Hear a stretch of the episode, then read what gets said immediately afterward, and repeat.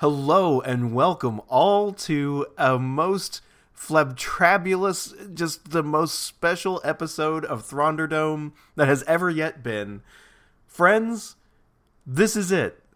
You have come along with us on this long march, much as much like Mao and the Chinese Communist Party in the 1940s. This long march through a monument of Western letters, a testament to our society, a mirror that has been held up to late 20th century America. This is it. We did it. This is the final recap episode of the final book in Timothy Zahn's Thrawn trilogy. I am your host, Dr. Daniel Doughty. With me is the reinstated, refrocked, all all sins forgiven, Reverend Ronnie Gardaki. Hello. All right, you're really bringing the energy. I love it. I I mean, there'll there'll be raised voices, I'm sure. There will be there. Ooh, there will be. But this is a very special episode. It's a uh, the recap is short, as tends to happen with these last with the last chapters. Like you know, we we hit early upon three chapters at a time being a good length for our podcast. And Mr. Zahn, in his wisdom, gives us a little extra space at the end of his novels because uh, we typically uh, have a remainder of two after we divide everything by three. So the recap will be a little short, uh, not only because you know we just have one fewer chapter, but also uh, these are pretty short chapters because it is it is the end of the book. It is all wrapping up, and so we have a little uh, well, I think honestly we're going to have a lot of things to say about how this trilogy ended. Uh, but moreover, we're going to have more to say kind of about the experience overall. We have a few, a couple of kind of games that we're going to play, um, reminiscing, recollecting about a time we have spent uh, in the mind palace of Timothy Zahn within characters and situations created by George Lucas. It, it'll it'll be like a it'll be like a clip show of all new material. Think of it that way. exactly. I have a I have a nice glass of a of a fine earthy Argentinian Malbec right here uh, to help sort of uh, lubricate the pipes and just sort of just just mark the specialness of the occasion.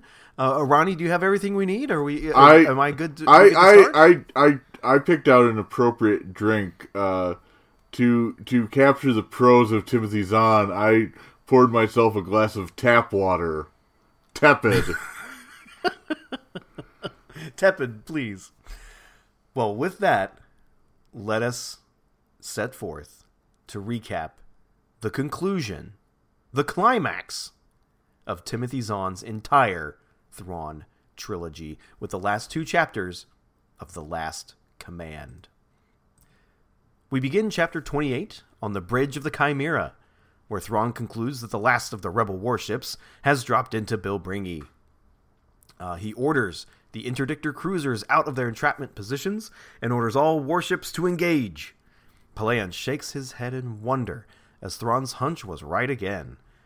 Pellaeon floats that they may not want to destroy all of them and leave one ship intact to return to Coruscant and bear witness to the destruction.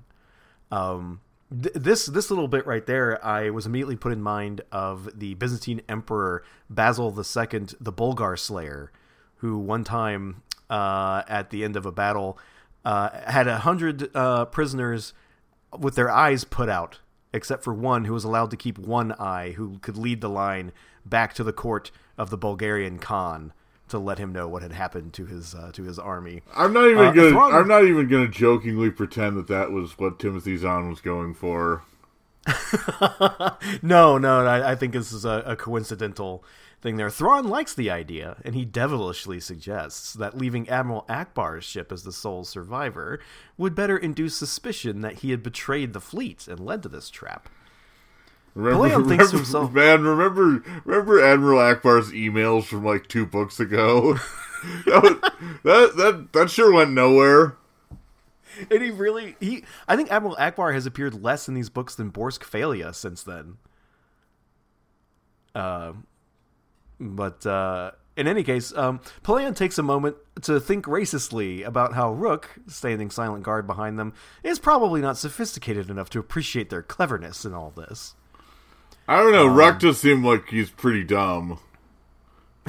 that's, Like he, like like Zahn did not give him like introspective soliloquies.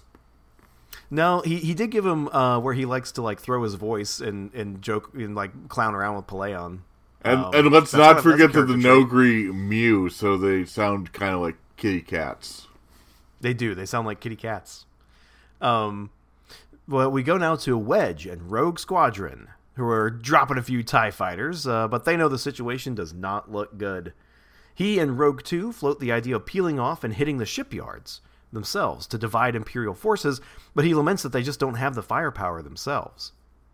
But just then, the comms crackles in and says that there's someone trying to contact Wedge via the diplomatic channel. Uh, so Wedge says, okay, put him through. And a familiar voice is patched in. Hello, Antilles. Nice to see you again. Wedge insultingly doesn't recognize this person. Again, it's Aves. Wedge. Come on, man. That memorable character, Aves. Well, I, I like the fact that Wedge gets to not remember who Aves is twice in as many chapters. Doesn't this one like Aves? Ha- Aves makes like some coy reference to the last time they met, and just Wedge doesn't get it. Yeah, he says. You can he really tell why why he and Luke are such good friends. He finally gets Wedge to to understand when he says something about, "Hey, remember that alley behind the Mumbry Torv, or whatever, or Storv, whatever it was called." Um, He gets But so much strange behind the Mumbry Storv. Wedge is like, you you got to narrow it down, buddy. Yeah, yeah. um, it's Aves. That's right. The smugglers are all there to pull off their hit on Bilbringi. They still plan on going through with their plan and grabbing that CGT and punching out. He's offering Wedge his choice of which direction they violently blast their way out of, should one in particular make a difference for their operation. Wedge asks them to hit the Golan 2 battle stations that are guarding the shipyard in the rear on their way out, which would open the shipyard to capital ship attacks.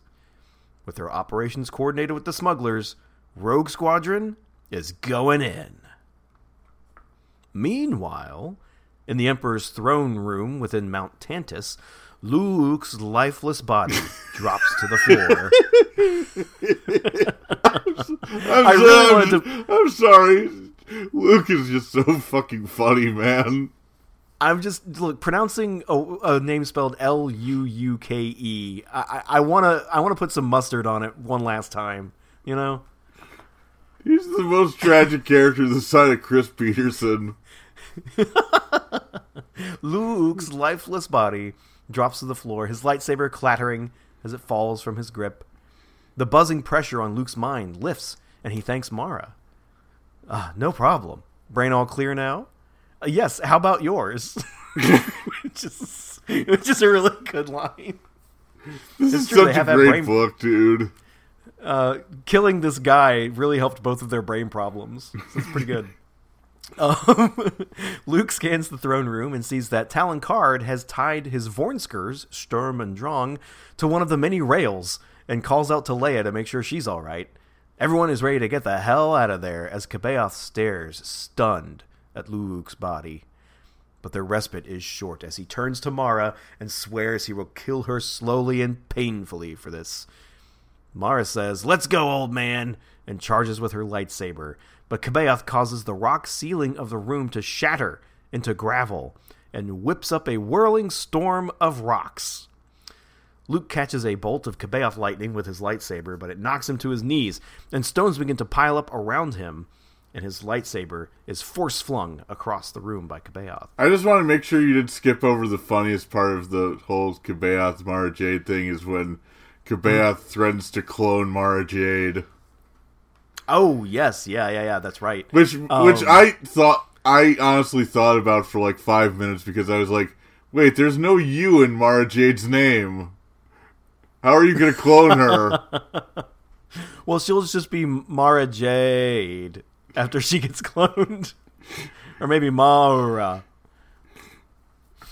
Um, Clone clones are just Canadians, dude. Um, uh, Luke's lightsaber, uh, C'baoth flings it across the room. Mara demands that he just kill them already. Uh, but C'baoth says not until he takes Mara to the cloning facility. There it was, the next line in my notes. But yeah, you gave it a little more uh, fleshing out there. Um, but down in that, It's just such a silly threat. It's like, watch Yeah. out! I'm, I'm gonna clone you. It's like, Well, it's also it's also like I mean, I'm not gonna I'm not gonna feel it, right? yeah, my clone. that's like the clone's problem, not mine. Yeah, it's, exactly. It's not my problem, and it's literally not my problem. My continuity of consciousness is not affected at all. I like the Um, idea that you wouldn't be that you wouldn't be that offended if someone cloned you to be like a slave. I mean, it it's literally not my problem. So you're just going by the neighborhood and like you just see some neighbor who has like a version of you in their backyard just like mowing the lawn. I mean, I would probably demand some kind of like royalties or residuals Oh, so, using my likeness. so all you care about is the financial aspect of it. Look, I'm thinking now. I'm thinking I, I have a franchise system set up. I can franchise myself out with clones. That's what that's what And- Multiplicity Two should have been. Michael Keaton, And again, like, and again, like selling himself. right. And none of this is my problem because I'm not the one having to do the the lawn mowing and all that. It's perfect. For a book Um, for a book that talks so much about clones, they never really get into the ethics of cloning at all or really I think if you replace the word clone with like I don't know super soldier, there would be no difference whatsoever. Yeah. Um that'll be one to let's save that for the for the the wider conversation about the whole trilogy. Yeah, sorry, it's just something that struck me right now. No, because I because I know I know I I know exactly what you mean, and I think well I don't know. There's there's things we can talk about. Um, but down in that cloning facility, Lando and Chewbacca are wrapping up their setting of the blast charges to sabotage the whole place. A faint whine is rising from the sabotaged electrical system that you know Chewie plugged the two male ends into the thing, and Chewie warns that they don't have much time. They have a stupid gun battle with stormtroopers that is solved by blasting a walkway so that it falls on them, of course, allowing them to beat it just as a series of fireballs erupt around the central pillar. You know, if you remember the you know the the, the clone setup was kind of like a stadium, but there in the middle was a giant uh, you know pillar with all the nutrients, fluids, and whatnot in it. You know, then going out to the clone vats. Um, a series of fireballs erupt around the central pipe pillar, and clouds of smoke and vaporized nutrient liquid fill the air. From well down the corridor, as they're as they're beating it down the hallway, they feel the vibration of that column crashing into the cloning cavern floor. Lando radios Han, who explains that the crazy Jedi has them trapped in a rock storm, and the turbo lift is blocked by rubble. But Karrde tells them to grab the wild Karrde from where it was landed at the ventilation grate that they broke, it broke in through. C'baoth is looking sadly at Luke trapped in the rubble, saying, Sorry. Perhaps it is for the best. and Luke is simply too weak to break out of the pile of gravel that is imprisoning him. Um, I'm just imagining like Luke, like a like a Homer's helper monkey Mojo at the end where it's pray for Mojo. Yeah. Well, no, this is C'baoth looking sadly at Luke Skywalker, not Luke. Uh, Uh, that- Luke Luke is dead on the ground. You know, he's he's yesterday's news. just throw him in the trash. it's a clone, not my problem. Um, Luke tries to offer his help to heal C'baoth's mind once again, but Cabeoth won't have it. Unless the Jedi assume total control, the lesser people will slaughter them again. Mara isn't down yet, though. She has used her lightsaber to cut holes in the floor for all those rocks that are piling up around her to slide through, and thus was not encased in the rubble like Luke is. She charges C'baoth, blocking his lightning bolts with Leia's lightsaber and straining against the rocks he's throwing at her. Luke takes a moment to look around the room and sees the glint of his lightsaber. And not just that. The Vornskrs were heaving against their leashes, straining in the direction of Mara and C'baoth. Using the Force, he pulls and ignites his lightsaber and, and, and floats it so that it slashes through those leashes. The force sensitive predators Sturm and Drang lunge at C'baoth, who easily stops one of them and stuns the other, But that distraction was all Mara Jade needed. Leaping forward, she drops to her knee and runs Joruus C'baoth through uppercut style with Leia's lightsaber. Honestly, I'm gonna say I I was highly disappointed with this, only because Yeah. I I really wanted it to be the Vornskrs just mauling Joruus C'baoth to death. Because I was just really. thinking of Strangers with Candy when Jerry Blank's dad gets killed by the rabid dogs. Um, Because I mean that would that would be that would be in fitting with uh, not spoil something we're gonna spoil in like three minutes.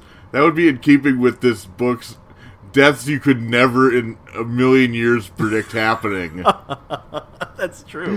You It- would it never you would never start you would never start the last command and go, oh, well George Command's probably just gonna get mauled to death by some dogs. But it's it's Mara Jade who does it, and C'baoth crumples to the floor, which releases an explosion of dark side energy in the form of blue fire, like what happened when the Emperor went down that big pit.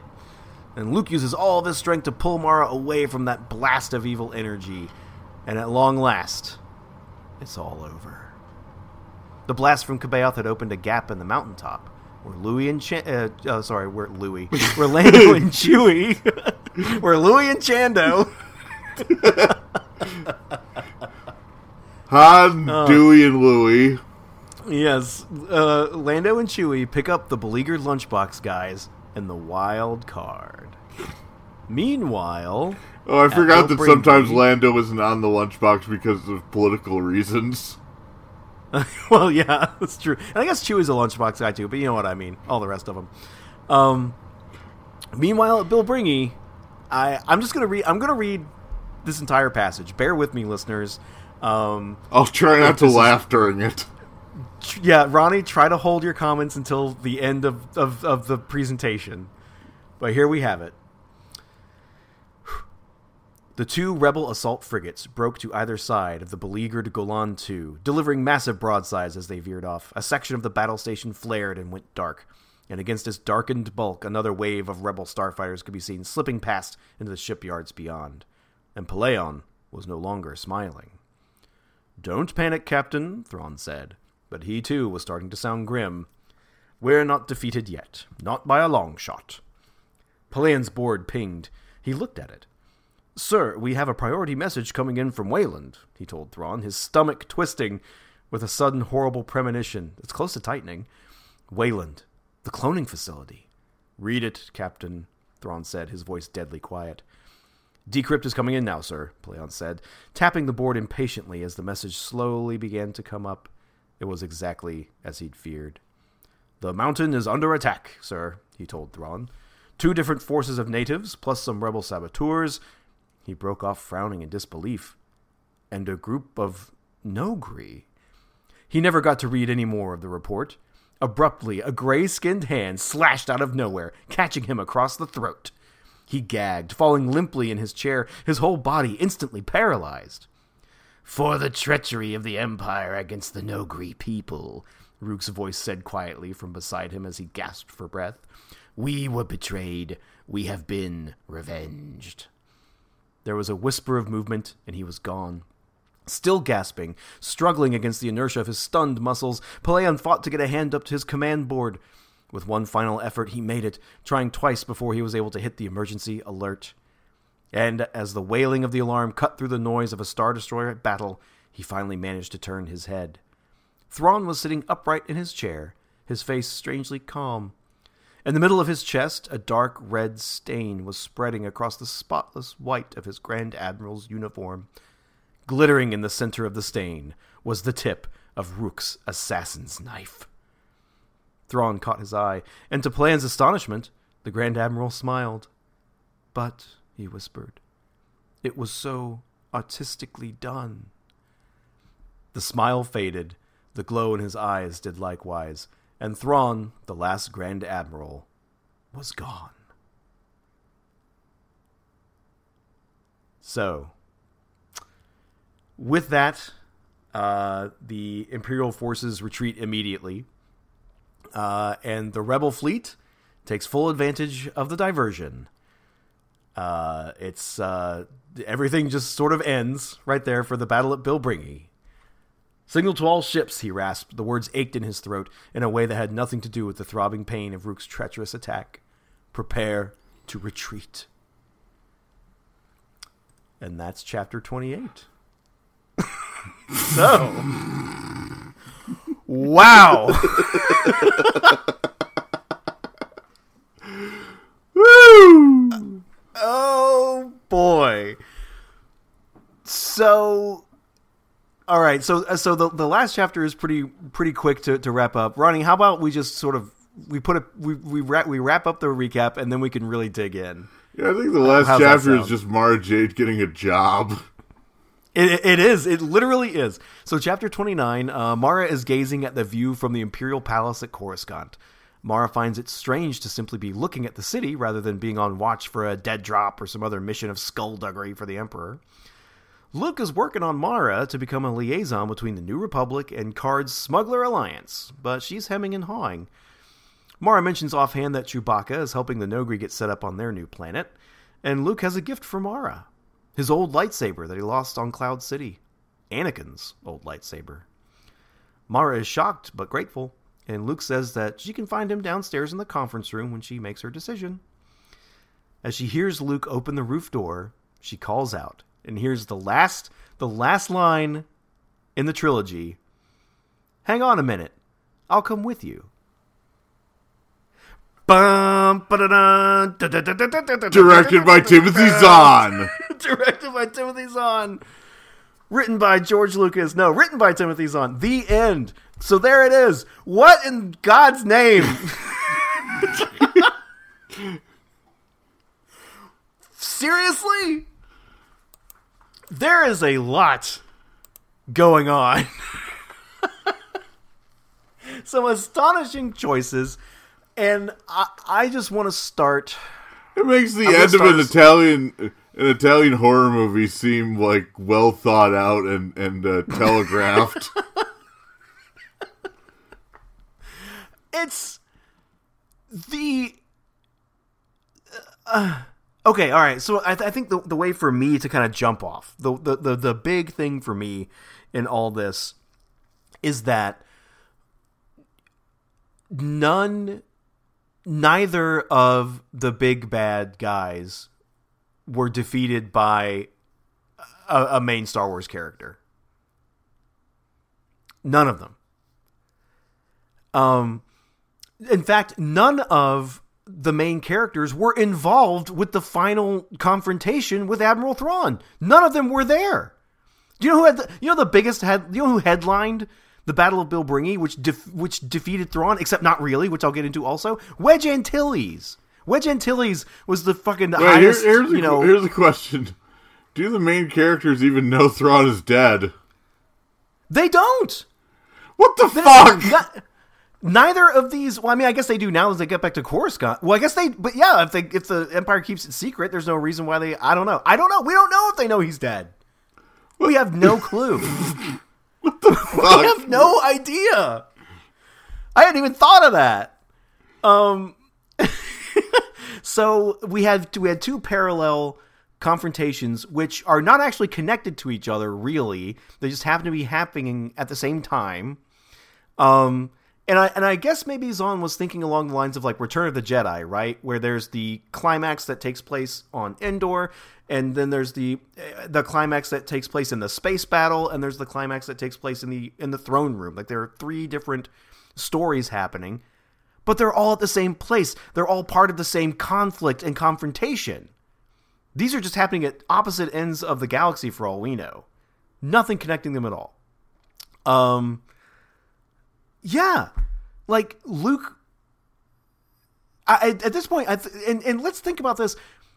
Luke Skywalker has only won one lightsaber battle in his entire life.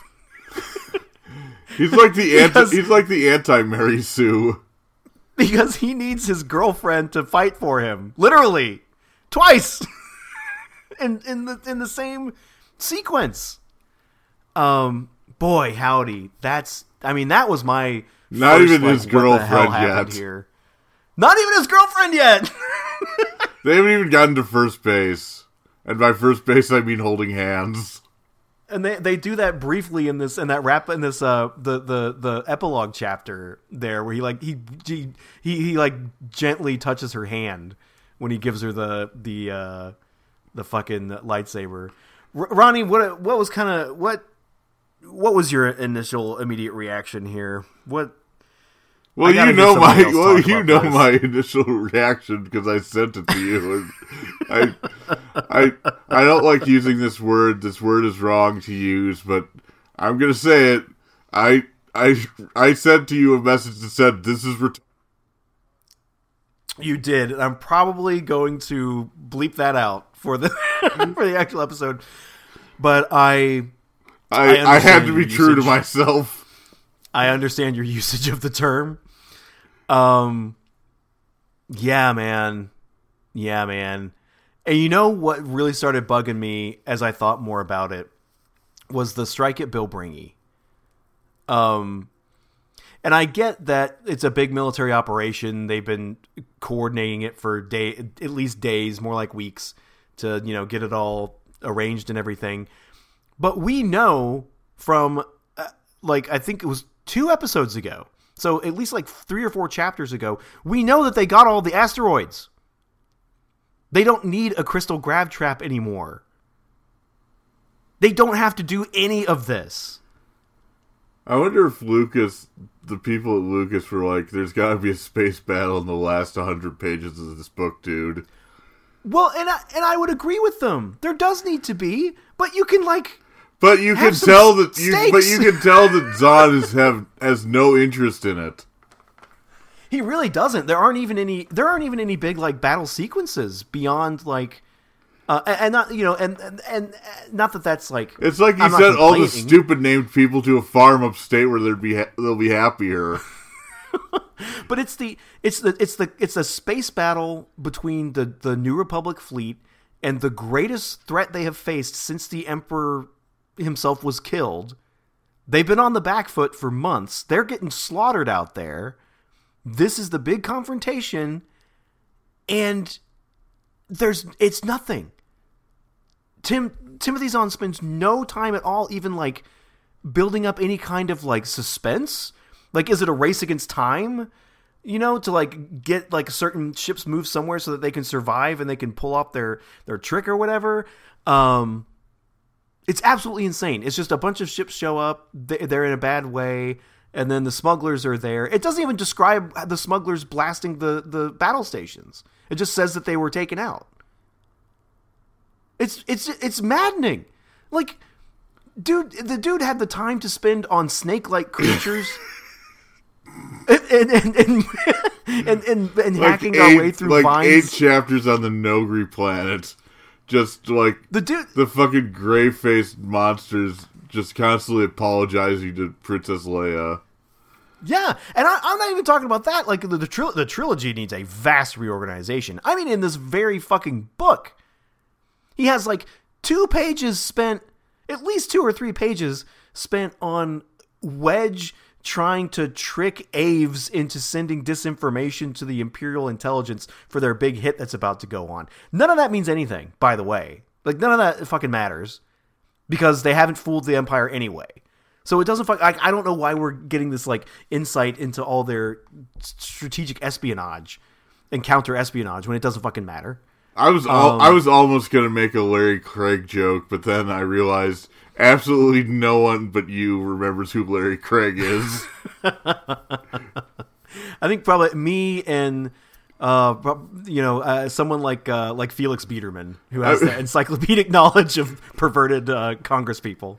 My reference pool is becoming as outdated as Krusty the Clown's. But uh, I, I'm speechless in in so many ways, and I, think one the one th- one thing I, I did want to really harp on is that you know, so Thrawn is not confronted or dispatched by any of the main characters. He is killed. You know, it's it's. I'll grant that it's you know it's an irony that he's killed by his own bodyguard. I, I think maybe that's what Timothy was really going for with all this. That that's the there, big payoff. There's like a version of this book where that ending actually works, but it's not this Yeah. book. It's not this book, and it's not the way it was written. Um, but if we want to follow the kind of causal chain that led to that, that's ultimately because of actions taken by Leia and Chewie when they were on Honoghr, the Noghri home planet, which is months before these events. So if these books are about the New Republic defeating Grand Admiral Thrawn, then the last time anyone in the New Republic had anything to do with it was months ago and nowhere near actual like direct responsibility for. The All- entire the the entire events- resurrection of the empire came undone by by a, an instance of environmental racism. Exactly. And I would and I would point out none of the events of this book that we are re- we just finished reading, The Last Command, none of the events in this book led to Thrawn's death. None. Nothing that happened had any bearing on Thrawn's demise. This It was just thi- a matter of this when, would be it like was just a matter of timing. This would be like if the president was assassinated because of lead piping in St. Louis. Well, honestly, uh, maybe the president should be assassinated because of lead piping in St. Louis. Talk about things that's Uh, going to be bleeped. No, I'm not. Hey, look, whoa, buddy. I mean, I didn't say which president of which country. I mean, we're not talking about should. We're talking about could. You know, Good. Let me, let me just say, perhaps le président should be murdered for certain failures of, uh, you know, domestic uh, policy here in the United States. isn't that Um, basically I what mean, happened un- to the fuck- country. Isn't that what happened to the fucking Japanese dude? Like he was because he killed uh, Shinzo Abe because his the assassin's Oh, mother yeah, got like got like Built- built swindled out of by swindled Yeah. out of money by a cult. Yeah, and it, well, and it's the it's the Unification Church, the Moonies, as we know them in the United States. The owners uh, of the because Washington Times, if I recall correctly. Yes, the owners of the Washington Times, much like the Epoch Times is owned by Falun Gong. It's cool how many cult-owned newspapers we have in the United States. it's actually kind of cool.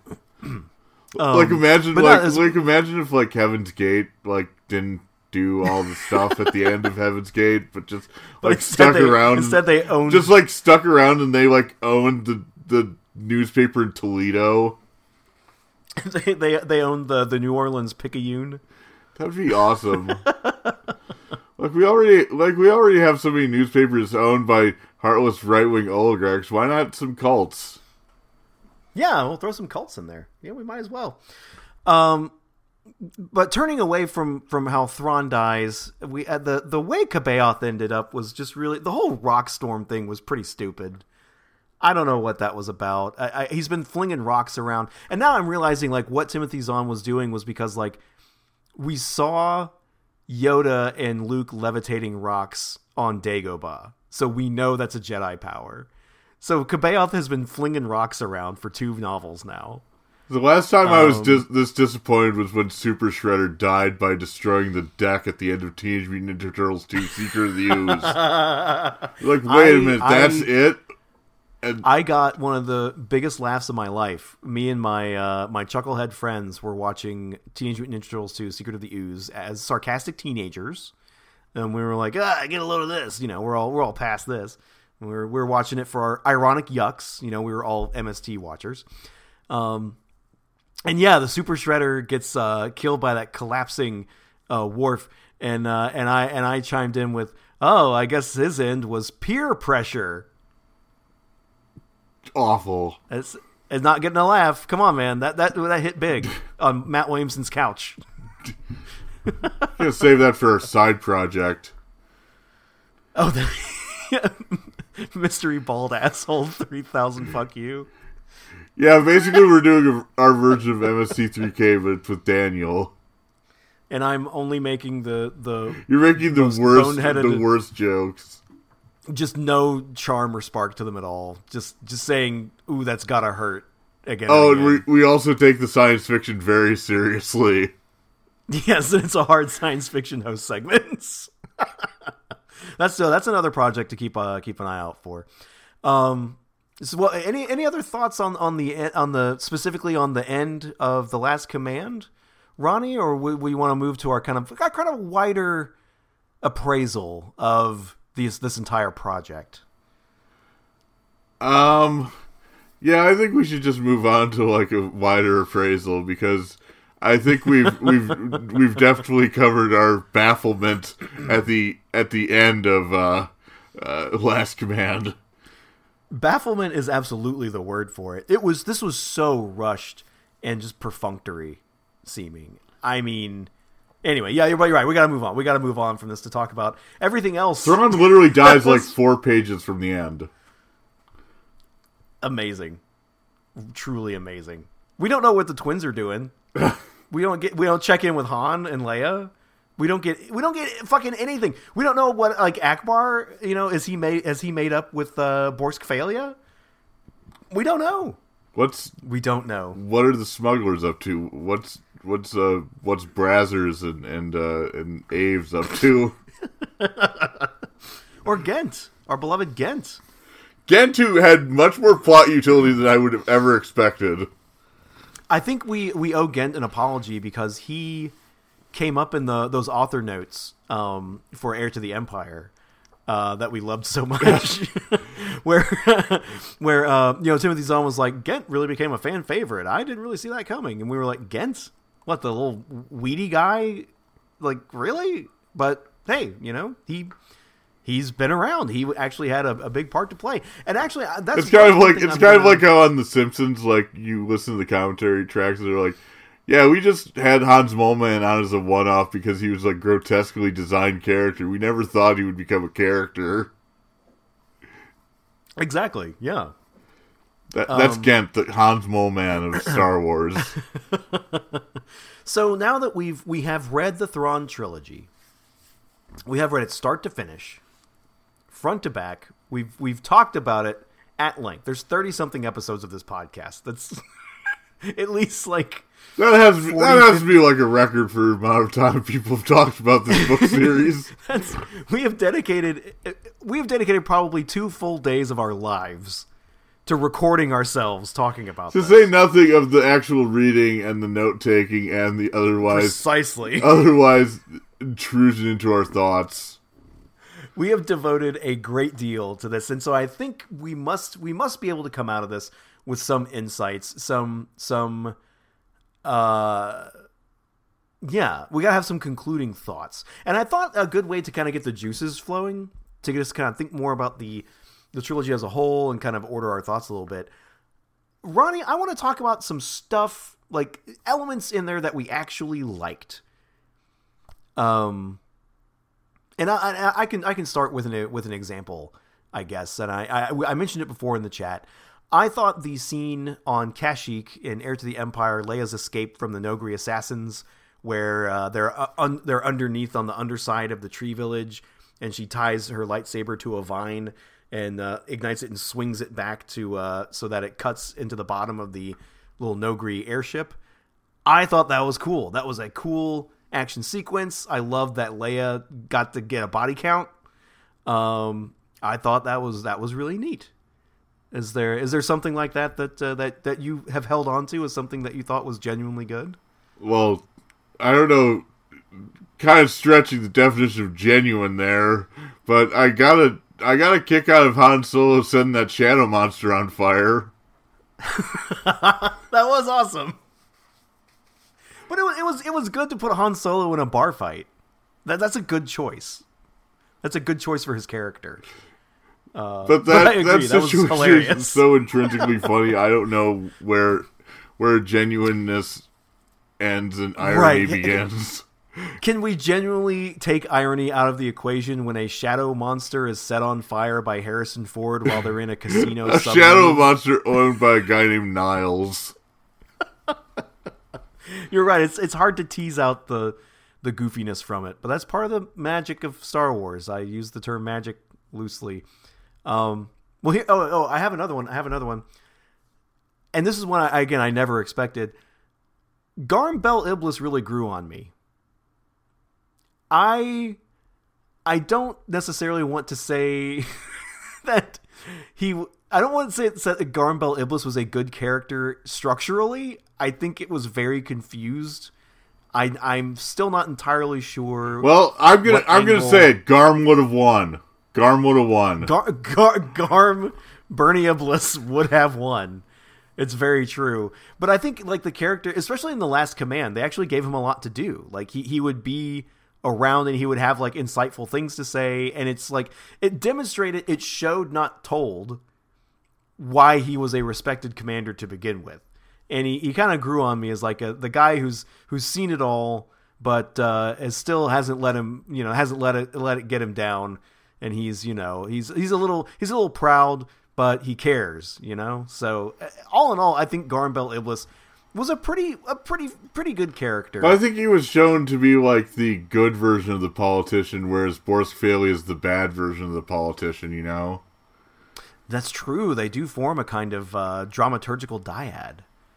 Uh, whereas whereas Admiral Ackbar is a calamari monster who hates smugglers, and Mon Mothma is an elderly lesbian, so they don't really get much characterization yes. in these books. They really, boy, they really don't. Mon Mothma especially. She's just a total blank slate. I mean, the, cl- the closest she gets to characterization is Bel Iblis talking about her.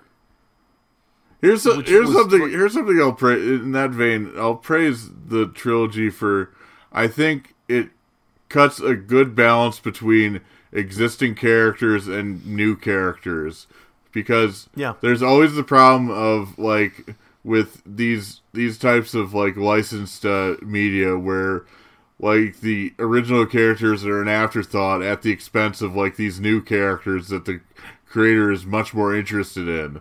And I think that yeah. Zahn did a good job of of you know just creating a, a balance such that such that the new characters served as complements to the existing characters as opposed to upstaging them. Yeah, I agree. Although, although, although, although, although, I'll, I'll backtrack a little bit, and I Mara Jade gets a bit too overpowering by the end. I think. Yeah, yeah, yeah, yeah. I, I think Zahn leans a lot on Mara Jade, and it, it was. It felt like to me, especially with the way that the novel ended, on her. It ended with Mara Jade making the, the decision to throw in with the New Republic.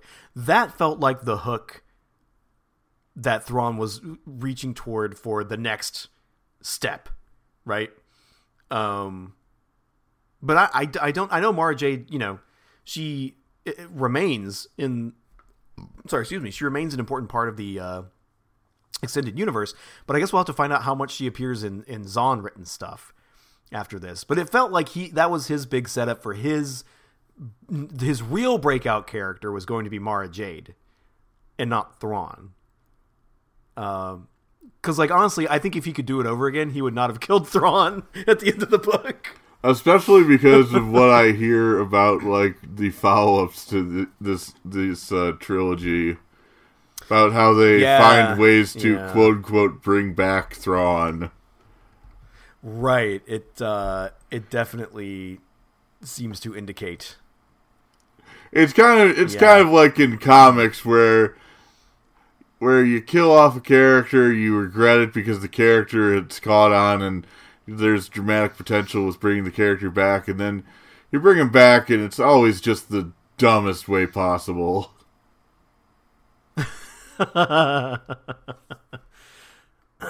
um, I I was actually kind of I was looking to see if I could determine when people started calling this the Thrawn trilogy, because I don't know that that appears on any of the actual novels. I don't think they say the Thrawn trilogy on them. I could be wrong. Uh, I do know that there there were some uh, the Star Wars role playing game had some source books that were created based on the Thrawn trilogy, and those were collected into something called the Thrawn trilogy source book. Um, but I am looking here at the uh, the Wikipedia page for the Thrawn trilogy, and uh, let's just after and now now like we're we're sitting here we're we're basking in the glow of having finished it all. I just want to read you a few sentences, Ronnie. Heir to the Empire reached number one on the New York Times bestseller list, and the trilogy sold a combined total of 15 million copies. The trilogy has been called, quote, influential, much loved, and groundbreaking, end quote. In August 2011, 20 years after these were published, the series was voted into NPR's top 100 science fiction and fantasy books at 88th place.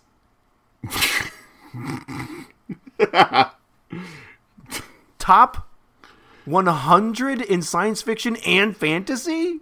That just shows how bad those genres are. Well, no, I think it. I think it shows how bad NPR's constituency is. How, how dare you impugn the name of Terry Gross at all? I'm not impugning the name of Terry Gross. I'm impugning the name of people who tune into Terry Gross. Oh, oh, oh! You, oh, look! It's a coastal elite having a problem with the people's NPR. Uh, wait, wait! Don't tell me. It's Daniel. Um, oh, oh, uh, hey, hey! Here's one thing I just thought of. We never found out where the fuck Joruus C'baoth came from. like it literally just never came up. well, you, you know, you you're you're at the you're at your fucking uh, Mount Mount Tantric. You, you, you get a few beers in you. You're like, ah, clone some some Jedi Masters, see what happens. Uh, clone a guy. Yeah, I've I've seen it confirmed. I, I double checked on this. I've seen it confirmed by Timothy Zahn himself that the Guardian of the Mountain was indeed a different guy from Joruus C'baoth, who he came and arrived on Wayland and then killed. What if it was just another I, clone of another guy? I interpreted. I mean, for all we know, it may have been. No one ever fleshed this out. I always interpreted that as being like when, uh, when Obi Wan told Luke that Darth Vader killed his father. I always assumed it was it was just like, well, Joruus C'baoth is like the crazy cuckoo version. Like the guy snapped, the Guardian snapped, and he's Joruus C'baoth, you know.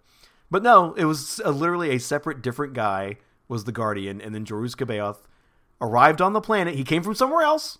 He did not come from the cloning cylinders that were there and killed the Guardian and took it all over. And at no point is that ever addressed in these novels. I, would I'd read oh, I'd read a oh, novella man. that's just Joruus C'baoth hitchhiking across the galaxy. Well, Zahn did write a novel called Outbound Flight, which presumably is uh, about well, the... put put that one on the reading list. We're gonna have to. We're gonna have to put season, it on the reading season list. nine or whatever. Ah. uh. So, any other praise we got for these uh, these books?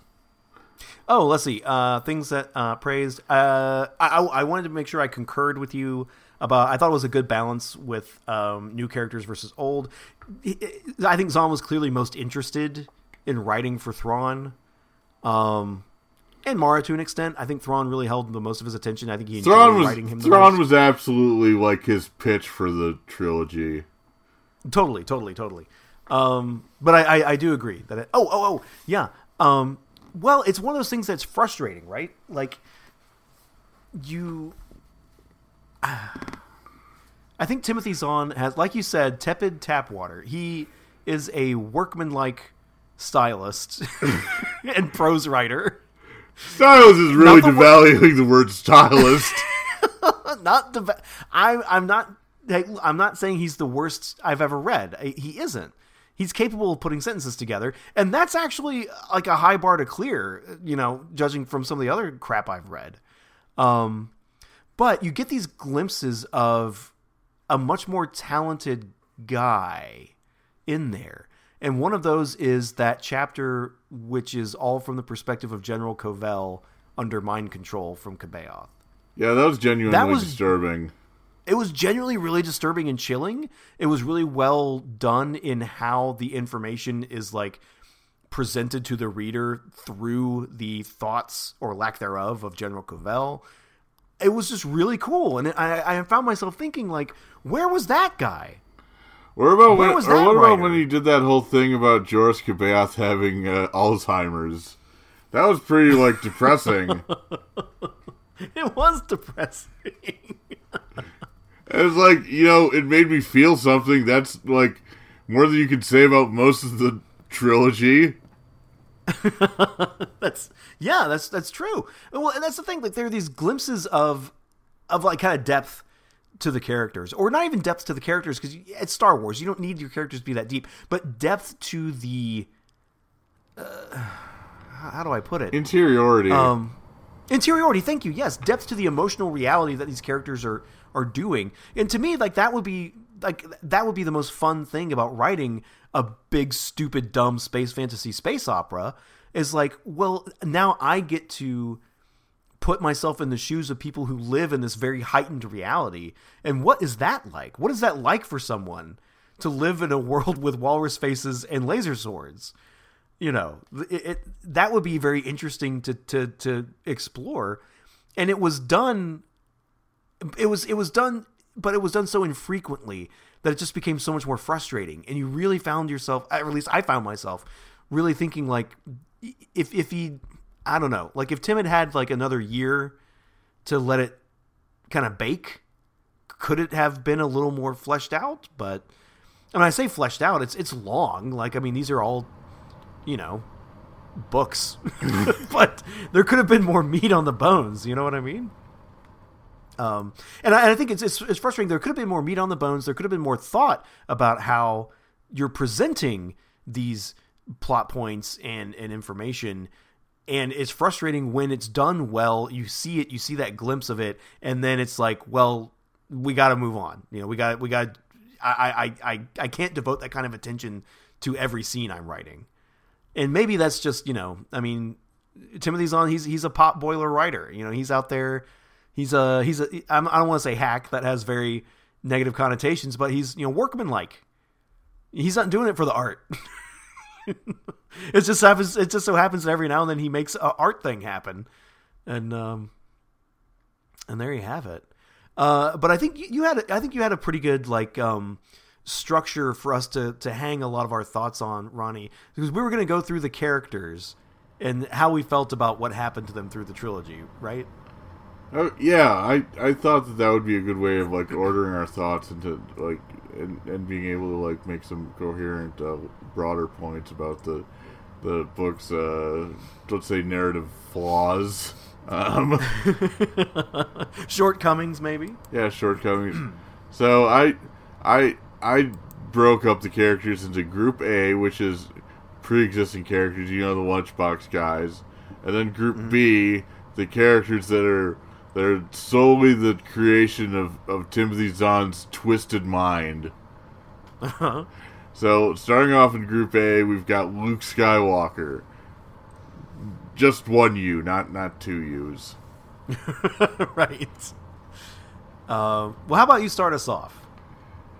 Well, I think he, I think he quantitatively did a lot, but I'm not sure he really had a story arc because. Mm I mean, I, I guess you would say his story arc is like it's almost entirely in service of the Mara Jade character because he's through his like hillbilly goodness showing her that there's a life outside of being a careless uh, smuggler who's haunted with the specter of her dead boss telling her to kill Luke Skywalker all the time.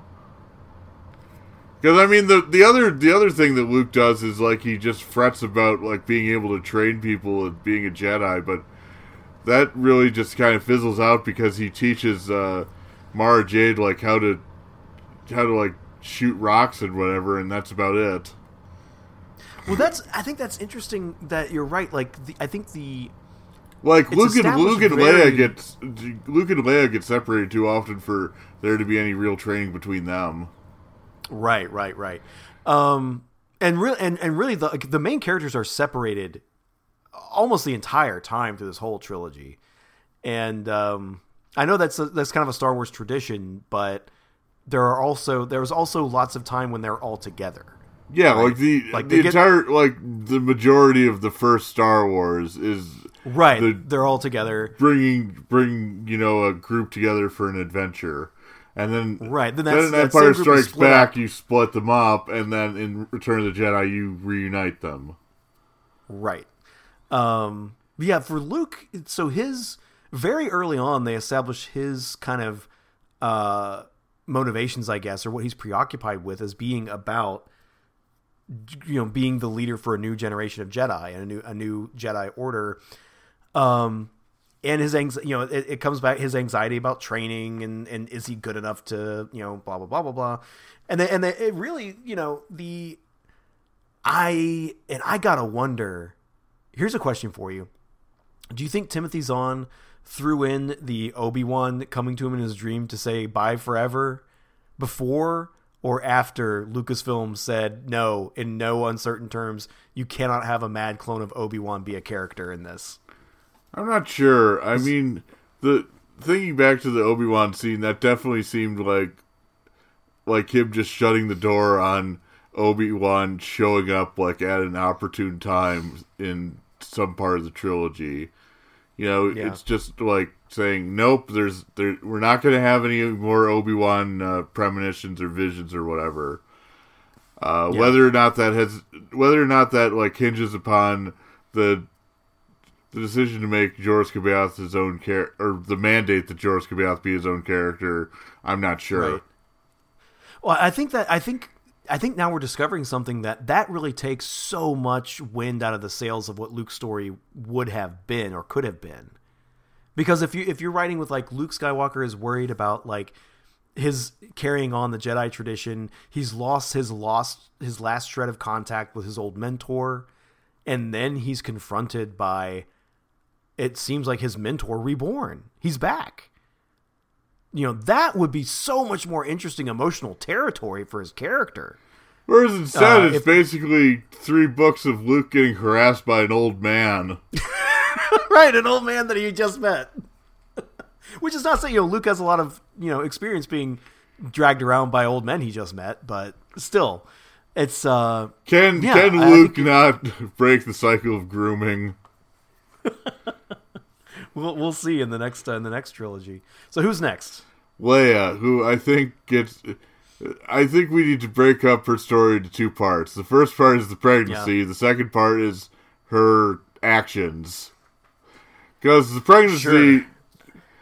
I have to imagine that was like mandated by by Lucas or like strongly encouraged by Lucas because they wanted like okay, we want to have like some kid, some kid Jedi down the line or whatever. You know? Yeah, or it was strongly mandated by Betsy because if she was going to be pregnant, then Leia was going to have to be too. Yeah, because I don't see because I don't really see what the twins add to the trilogy. Uh, unless no, yeah. I mean, I mean they they add nothing to the trilogy besides set up for like future expanded universe stuff, and that's also what I yeah. think about sometimes. Like how much of this is like setting up plot possibilities for the rest of the EU. Because that's I, something you constantly. Yeah. That's what you constantly have to think about with those fucking Marvel movies. You can't just uh, right. You can't just like view them in a vacuum. You have to think about like well, shit, how is like Spider-Man three going to impact uh, Doctor Strange two or whatever? well, I, th- I, think you're right that like Leia's the the Leia pregnancy is interesting because it it kind of came and went. It, it's like sometimes she was pregnant and sometimes she wasn't. If you know what I mean. Um, you, it would be a it would be a situation where like if it was live action, it wouldn't be plausible at all like her right, doing the right. stuff that she's doing. Yeah, like like uh, like even if she just had like a pillow un- underneath her, you know, it would yeah restrict her movement enough. Um, it, it's it's yeah, I I think part of if I'm Timothy Zahn and I'm thinking of ways to show that these characters have moved on together. Like they like time has passed. He wanted to prove that Han Solo has had sex. That prove that Han Solo has had sex. But no, but I mean like that's that's that's a I think that's a you know, that's an easy shorthand for I've entered the next stage of my life. Right? Is you have children now, you know. Um although let's see, I've can we can we discuss for a moment that you know Luke and Leia are twins, right? Yeah. So Leia would have been like what seventeen during the events of Star Wars: A New Hope. Yeah. Okay, so how old was Han Solo when that? I'm talking age gap. Good discourse. Oh man, So what I'm, what I'm this saying is gonna is, I, space cat person. what what I'm saying is, I think Han Solo is 15 to 18 years older than Leia. Well, that would be in keeping with Harrison Ford characters because remember, like Indiana Jones fucked Marion Ravenwood Oh, when she yeah. was fifteen. That's right. Ugh. Yep. He's Uh, Dude, good old George Lucas. Harrison Ford was the original Matthew McConaughey. anyway, but yeah, Leia Leia was such a an odd. Uh, She also had like the It- it- most plot significant uh, uh, materials, but they were the most boring to read. right, yeah, which is uh, which is a fascinating thing to have happened. But yeah, you're right. The, the whole Noghri planet sequence. Well, we talked we talked about when we went through Dark Force Rising, where like the Kashyyyk stuff and the Noghri planet stuff felt like parking Leia somewhere. Eh, like, you know, like Leia, Leia's pregnant and she's Leia, so we're gonna just we're gonna park her somewhere with Chewie, and you know we can get on with the rest of whatever's going on. If you want to take a Um, more charitable view, it's Vaughn. It's uh, Zahn. I almost said Vaughn. Uh, Zahn. Zahn. Uh, Vaughn is his uh, his clone. Uh, Zahn is is using these plot lines to illustrate that Leia's power is diplomacy.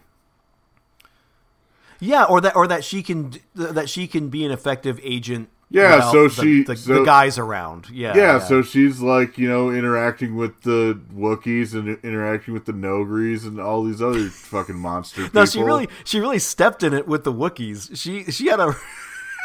if you recall, she was making all kinds of blunders right off the gate with the Wookiees. But you're right that like with the we we were shown that. Uh, I also love I also love that like her entire plotline hinges on her being a nepo baby. I was gonna say, yeah, she demonstrated that as long as she's talking to people who worship her as the daughter of their god, she can be an effective diplomat. it's not it's not enough that she's a fucking princess. She has to be fucking fucking Lady Vader. Lady Vader, Lady Vader. That, that's a Um, cosplay costume you don't want to look up uh, without uh, safe search off. Oh boy, no, I definitely don't. I don't want to have anything to do with that. All right, who's next on the list? Well, I sort of grouped like the rest of these because these aren't main characters really. They're And all the rest. well, I mean, let's let's be honest. Like Chewbacca, C three PO, R two D two, Lando, and Wedge. They're they, yeah, they really got. they don't have sidelined. arcs. I mean, Well, like the, the where were the droids during the Mount Tantiss attack? I think the last we saw of the droids, they were in the the pump room. my theory is that then my theory is that Zahn, uh, his thesaurus, the uh, entry for gay ran out. And he just couldn't. He couldn't find a way to fit him in. Yeah, uh, we we still have no idea how uh, R two D two and C three PO got out of Mount Tantiss. Did they run with Lando and Chewie? Were they picked up later? And the uh, like, we don't know. Zahn was not interested at all. I guess Chewbacca sort of got character development because we got to see his his house. yeah, we got we had a little bit. Well, we had to we got to meet his friend Salporin, who sadly got killed.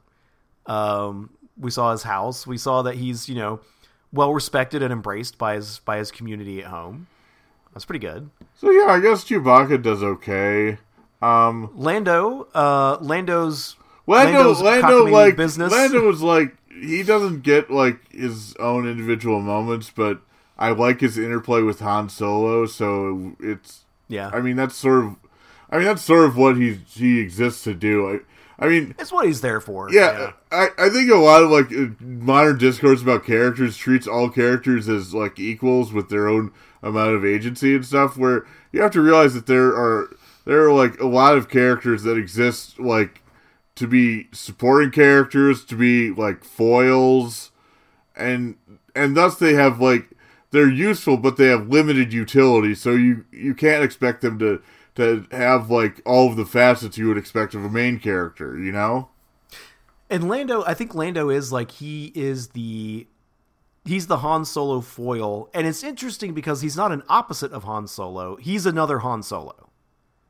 and it's it's kind of fun to see two Han Solos spark against each other. It's like right? if it's 'Cause, like, if Star Wars became like a fucking buddy cop show for like brief Exactly. moments. Well, and because they always give Lando a buddy, you know, like he, uh, like in Return of the Jedi, you know, he has uh, they gave him a they give him a Chewie, Yeah. you know, a, a- an alien co-pilot who you can't understand, but he does, and he like riffs with him. Um, George he- Lucas had to be talked out of just naming Lando Black Han. but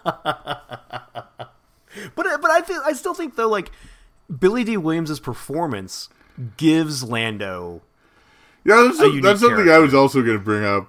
I think a lot of this, a lot of the the books rest on you having positive associations with the characters already, and that like, Oh yeah, oh yeah, like not even just like positive associations with, like like. It's expecting you to visualize in your head like Harrison Ford saying these lines. yes. It's expected of you, like you can see Billy Dee Williams smiling, you know, rakishly, and you're charmed. by. So yeah, so like in in that respect, like like Zahn is only doing sixty percent of the work. Right. No, no, yeah, yeah, exactly. Uh, yeah, C3PO, po- boy, just punching bag the entire time. R two D two at least gets to fuck a bunch of USB ports. He gets to fuck some USB ports. He gets He's to like a fucking sailor on shore leave. he gets to rewrap wire on an antenna for a few hours while Luke is in a coma. you know, they gave him stuff to do. um, but C3PO is really just there to absorb abuse from Han Solo and the omniscient third person narrator of the novel. Which I can only presume Which kind of makes me wonder wonder like why is he there at all? Because he doesn't like Yeah. serve much plot utility except occasional like translation. So I'm thinking it's like a, a it's either Zahn himself was like, okay, C3PO, he's in all the Star Wars, I hate him, but I gotta put him in here. Or Lucas was like, okay, this is a Star Wars, this is nominally a continuation of the original trilogy, you gotta have C3PO in there. Yeah. And, and we know that, of course, uh, you know, George is very focused on C3PO because C3PO is a major figure in the prequel trilogy, which I never me- imagined that's what made would be la- true. What made me laugh in, in one of the one of the last chapters of this book. Uh, C-3PO says, "Thank the Maker," and I'm thinking to myself, "Oh, he's actually thanking Darth Vader." That's funny. He's thinking Darth Vader. that, that was a really stupid, stupid decision those prequels made. Yeah, but it's all because George loves C3PO so much. Um, okay, so that's the uh, the George Lucas characters. And now we Now get now we get the Timothy now, Zahn originals. now we get the the originals, which I think will yield an even more interesting discussion than the Lunchbox guys. Sure. The the the fanfic guys I call Group B. Uh, well, let's start with the big daddy of them all, Grand Admiral Thrawn, a man, Grand a, Admiral a man whose prestige uh, deteriorated over time over the course of the books. Through even not that much fault of his own, really. sure, sure. It's almost as like it's almost as though Zahn was losing interest in the character of Thrawn as the books went on. yeah, yeah. Because he was like, okay, look at this tactical genius, and then by the end of it, it's like, uh, I really think they're gonna like fucking attack uh, Tangrene, uh, Grand Admiral. No, it's gonna be Bilbringi. Trust me, I got this. And it's like, wow, his sharp analytical mind. It infuriates me, but he's so smart.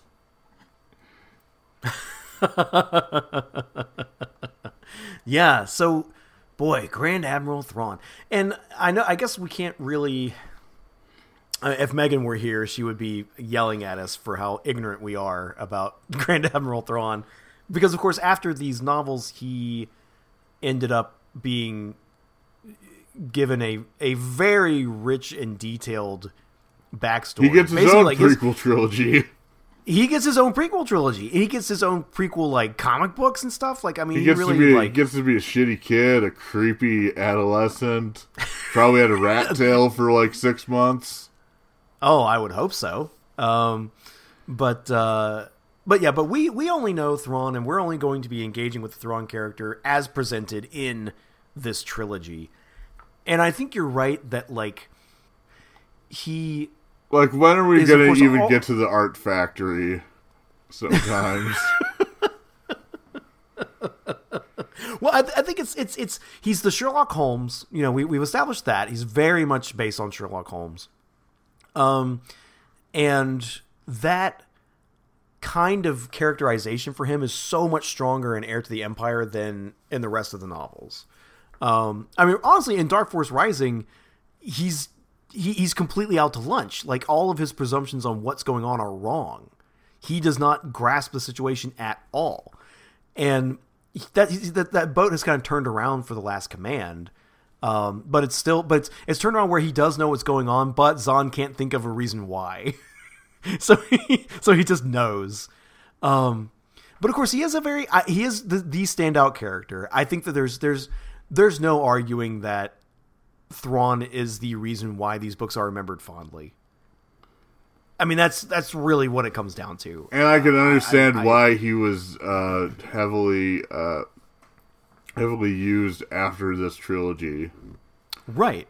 It's a it's a cool kind of antagonist, right? The the calm, the magnificent bastard, you know, like the the the guy you love to hate, and you hate to love. Well, he's like a Uh, he's like a Bond villain, you know. Yeah, very much. He's he's cold and calculating. He's even stroking a fucking seems a step salamander, man. He's stroking a salamander. Is is you know, as far as we're concerned, his origins are a little unclear. Um, but it is. I, I think that To, to further the James very- Bond metaphor, he may be played by a white guy when he shouldn't be played by a white guy. a uh, a, a long tradition. Um, but I, th- I think Zahn made the uh, really fundamentally the the best decision Timothy Zahn made was to go in the opposite direction for his big bad from Darth Vader for these novels. That really, I think that's the secret sauce. That's some real juice right there. That instead of having the creepy old robot wizard who just chokes you if you disagree with him, you have the you know, maybe maybe not like uh, It's al- it's know. almost as like it's almost as if Thrawn isn't replacing Darth Vader; he's replacing Tarkin. Sure and, being and being a more yeah he's a fleshed out version of Tarkin. It's He's like a- what he's- if he's Tar- what if the Empire was was reliant on like its military core as opposed to just the couple space wizard guys at the top. well yeah it's the, it's the heart versus the brain right like instead of being instead of the Empire being under the control and direction of these figures driven by their powerful negative emotions, which is what the dark side is all about, it is instead driven by someone who is you know I, I would still think beholden to, to dark emotions. I mean, you, you don't execute Chris Peterson without having some darkness in your heart. Um, but it is done in a What analytical way. what if the Empire was run by someone on the spectrum? Well, yeah, more or less, yeah. Um, but uh, but yeah, I, I think the what's interesting about Thrawn is that he does not have any development really. He's the same guy this whole time.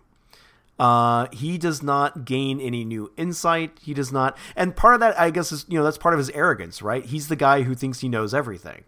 He's the guy who think he, he may not know everything. He's the guy who thinks he can figure anything out if he doesn't know it already.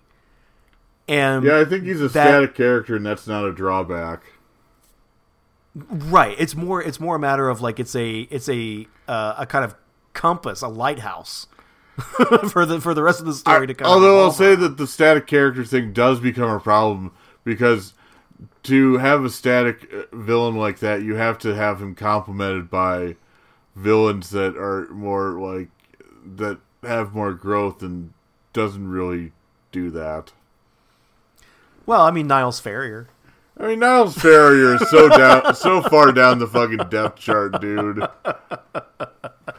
we Yeah, might as no, well be, he we really might is. as well be talking about how cool the Shadow Man was, Uh, the Shadow Man was pretty or the cool. Godel, Um, the Godel who died. yeah, the Godel, and re- may he rest in peace.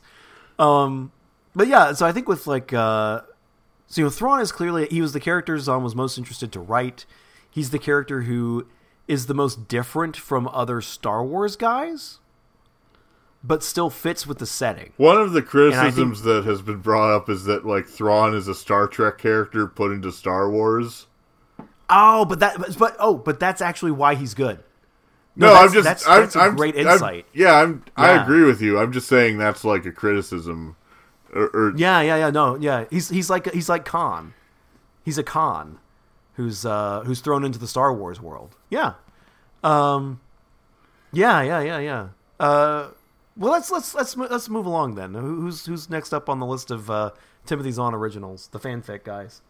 Well, I kind of put him in like uh, in in order of importance, and I think we can both agree that the second most important new character is Mara Jade, Clearly, yes, yes. and that is that is when you got like that is when Zahn like tips his tips his hand as to like what his interests are.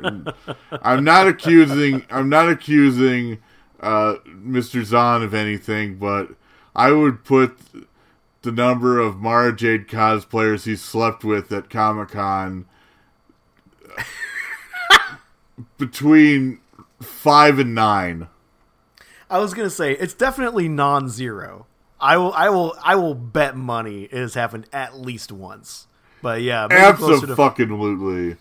maybe closer to five to ten times in the thirty years since he published these books.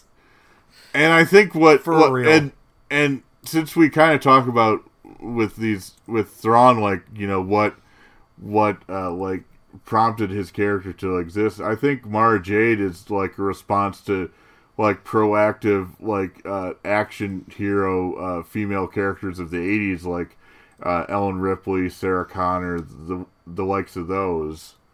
Yeah, Because yeah, yeah, Leia is generally a passive character. she and she wouldn't. She literally had she it- literally had a fucking slave bikini on in the third movie, dude. Yeah, that's true. that's true. Well, and also like I, I think her her character is so much more wrapped up in the world of diplomacy and high and high politics. She's not, you know, she's not an operator like Mara Jade. Mara Um, Jade, if I she do- were created today, the exact same like characteristics and and plot purpose, she would be decried as like the right wing would despise her. Oh, easily. Yeah, it, it would it would be all the nastiest things they had to say about I don't know Captain Marvel or whatever. Or even Uh, Rey from the new Star Warses. Yeah. But but uh, that aside, I think that she's a pretty well-rounded character. Um, almost to uh, almost to the detriment of like the rest of the characters. Yeah, so she gets a lot of kind of authorial attention, you know, because of Timothy's various fixations. but but no, but I think she is actually very well she's very well sketched out, which I think is interesting given how limited our knowledge of her is and her well and part of that is she's limited in the knowledge of herself right like she says herself like she does not remember much of her life before she was recruited into the emperor's service so Yeah, she didn't know her life before she became a Playboy bunny. Right. So all she has is being a Playboy bunny, and then all that being taken away. Then then Um, Hef dies and you're you're fucked. But I do think I do think it's like she definitely had the most. uh Well, I don't know if she had the most growth. We'll say I don't necessarily like using that term um, when it comes to talking about characters in fiction. I think she had the most. We got we got the closest look at how she changed over the course of the narrative, because that was kind of part of what was Tim was interested in. I Um, should I think you know, she I- moved the furthest from where she was at the start. Precisely. That's exactly what I was trying to say. Thank you. That's a be- that's a much better way to put it. Um, so Because I think like, that most of the other characters, you could say like their growth was they died. Uh, but like to use another example, like Talon Karrde is like pretty much the same as he was when we met him. But but Yeah, yeah, yeah, yeah. we'll get to that in a bit. well, yeah. Would you like to move along to? to... No, I I think we next need one? to talk a bit more about Mara Jade because she she's kind of like she's also kind of like Leia. if Leia was like an action girl. you know, Okay. because she's also force sensitive. She's she's using the lightsaber. I mean, I mean, if I recall the ending correctly, Leia does get a few licks in with the lightsaber, but it's mostly Mara Jade. I mean, she's the one who kills Joruus C'baoth after all. Yeah, Leia does use her lightsaber for a couple of actions. She doesn't get any hits in on C'baoth, but she does use it to like perform a couple things, and then she gets uh, and then and then a bridge falls on her. you know, another catwalk, which there's so many catwalks uh, in in everywhere. See, in Star this Wars. is like you know Timothy Zahn's like uh, Reddit child free uh, warrior woman. She's not. she's not. You know, dragged down by being pregnant. right. She's this, she's this career girl versus the family woman that uh, that Leia is. Although I, I would I would push back a little bit about uh, like, well, I don't know. Like you're right. It's, it's if Leia was an action girl, and I but I don't mean that. I, I don't think you mean that in the sense of Leia being a passive character. Well, I Um, think she's. Leia- well, I Leia think is she's like. feisty. Well, I think she's. She's not passive, but I think she's like a civilian character. As Well, she's an to, she's an in, she's an as an she's an indoor kid. yeah. She's a Leia's an she's a indoor Lisa kid. Simpson. She's a Lisa Simpson. Mara is uh she's an outdoor feral kid Yeah. for sure. Yeah. Um, yeah, I generally liked Mara Jade. I I think that also the burgeoning relationship between her and Luke Skywalker is about as good as I can expect a Star Wars romance to go. it's it's earned as far as these things go for sure. Yeah. And I do like I do kind of find it funny that that Mara Jade like her like most of her like turn from maybe not bad character but like morally neutral character to like full on good guy is just like being exposed to to Luke's stupid naive viewpoint and just gormless guileless uh, uh nicety Yeah. Well, once once again, I, th- I think you really you know you were very perceptive when you identified Mara Jade and Luke Skywalker as a literary reflection of the relationship between my wife and myself. You've just, just Where my- you've just destroyed her her cynical black heart with your uh your your your adorable foolishness. My my my my po-faced idiocy melted her icy heart, and she's and she's never been the same since. Yeah, so um I think I also like uh like Mara Jade because I I'm a fan of your wife, so you know gotta be if you're a fan of one, you're a fan of the other, vice versa. For sure, for sure, Um, I definitely. it will be interesting to see where she goes on in the EU. I'm I'm very curious to see how she's written by non-Zahn authors. That I think is going to be a real test. That might get us mad Yeah, because Timothy Zahn respects Mara Jade. God damn it! yeah, it's kind of like uh, I'm trying to think. It's kind of like reading certain uh, X Men characters not written by Chris Claremont, or or even better example like uh, Howard the Duck appearances not written by the creator. They just seem off, and You can tell, and they're you not really canon. But anyway, let's move on to like maybe problematic fave Joruus C'baoth. Joruus C'baoth, baby. Joruus C'baoth. Originally meant to What be a- a mad clone of Alec Guinness, but then his estate probably said, "Go fuck yourself." Are you crazy? Go fuck yourself. No. Though instead we get like, C'baoth. though instead we get like you know, suspiciously similar substitute who almost tries to play on like the the the depth and breadth of the Luke Obi Wan uh, relationship, but fails. I do I do want to say that I think it's uh I think it was very brave of Timothy Zahn to introduce uh, a little bit of on Golden Pond to the Star Wars universe and have a and have a dementia stricken elderly man as a main character. I'm gonna say like shout out to the neurodivergence. Yes, uh, shout out to all of us with uh, brain problems, brain decay, uh, non non usual brain development. You But know, he's such we're all, he's, we're all brothers. He's such a weird character though. And that's not even getting into the fact that he's a clone of a guy we don't know. Yeah, it's a very See that He- that's he- that's the thing. Like, it, it's so weird that like a big part of him is that he's a clone, but he's a clone of somebody we've never heard of before. Like, right, right. like I would have given Zahn a little bit of credit if like he took some stray line of dialogue from like Empire Strikes Back about some dead Jedi and it's like, okay, it's the clone of that guy. The way the same way he like spun the many Bothans died to bring us this information to a whole like political subplot. yeah, and the whole guy. right.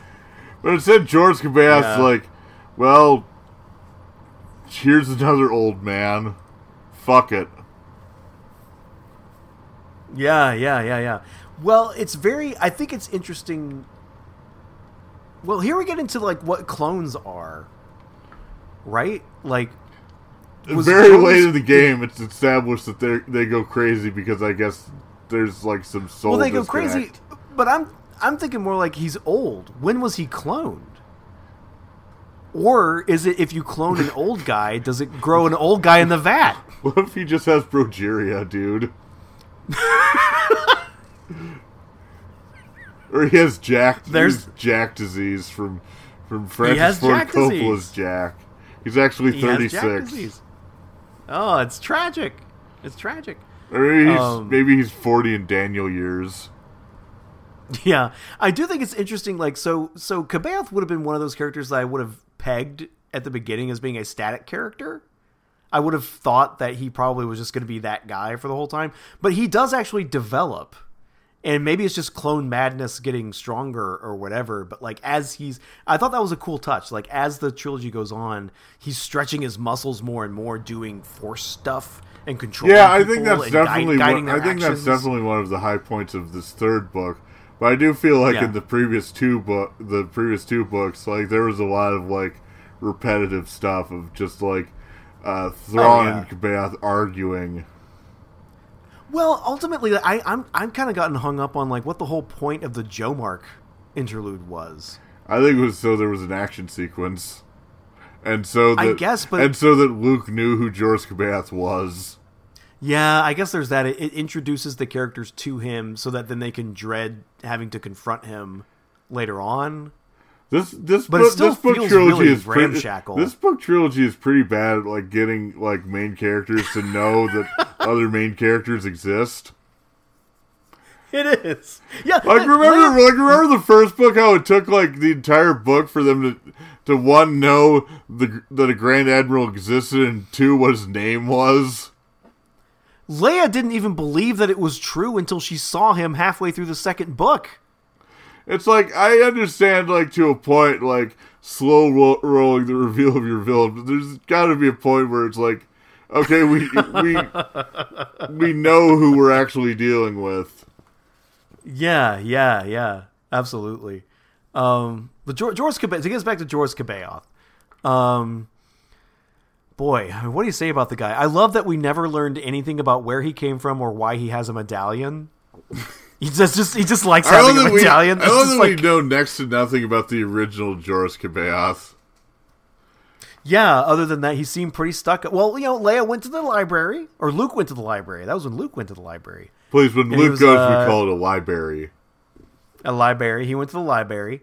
You know, he looked up. He was a Je- he, he proclaimed himself a Jedi Master. Now, all this is leading me to think about like why was I think Thrawn. There's like a line of dialogue where Thrawn intimates that Joruus C'baoth was selected for like part of the Emperor Palpatine's cloning program to like to clone a known powerful Jedi or something like that. There's there's some kind of offhand mention of it, which I really feel like should have been fleshed out more and made more explicit.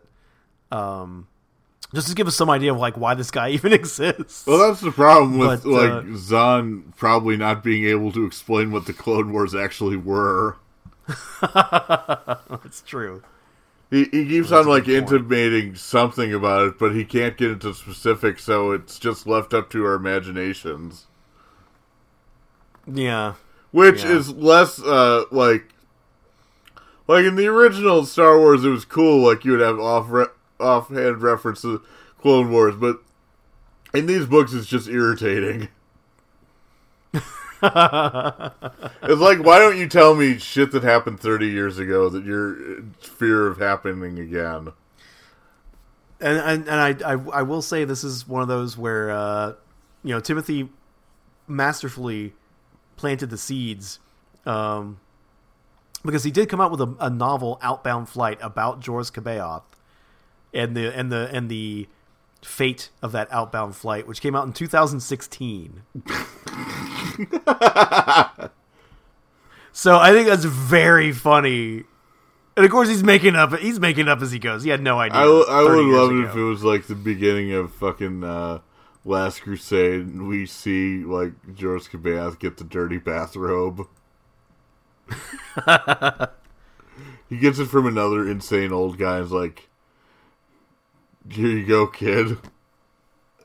I would say that Joruus C'baoth was in a vacuum an okay character, but I think they he was either like used too often with no progress in his plot line or his Yeah. scenes just became very circuitous yeah yeah yeah yeah I, I- I think it was because there were so many goddamn scenes of Thrawn being like I can't get you the babies just yet. It's like I need the babies now. It's like I need the babies. I need the babies.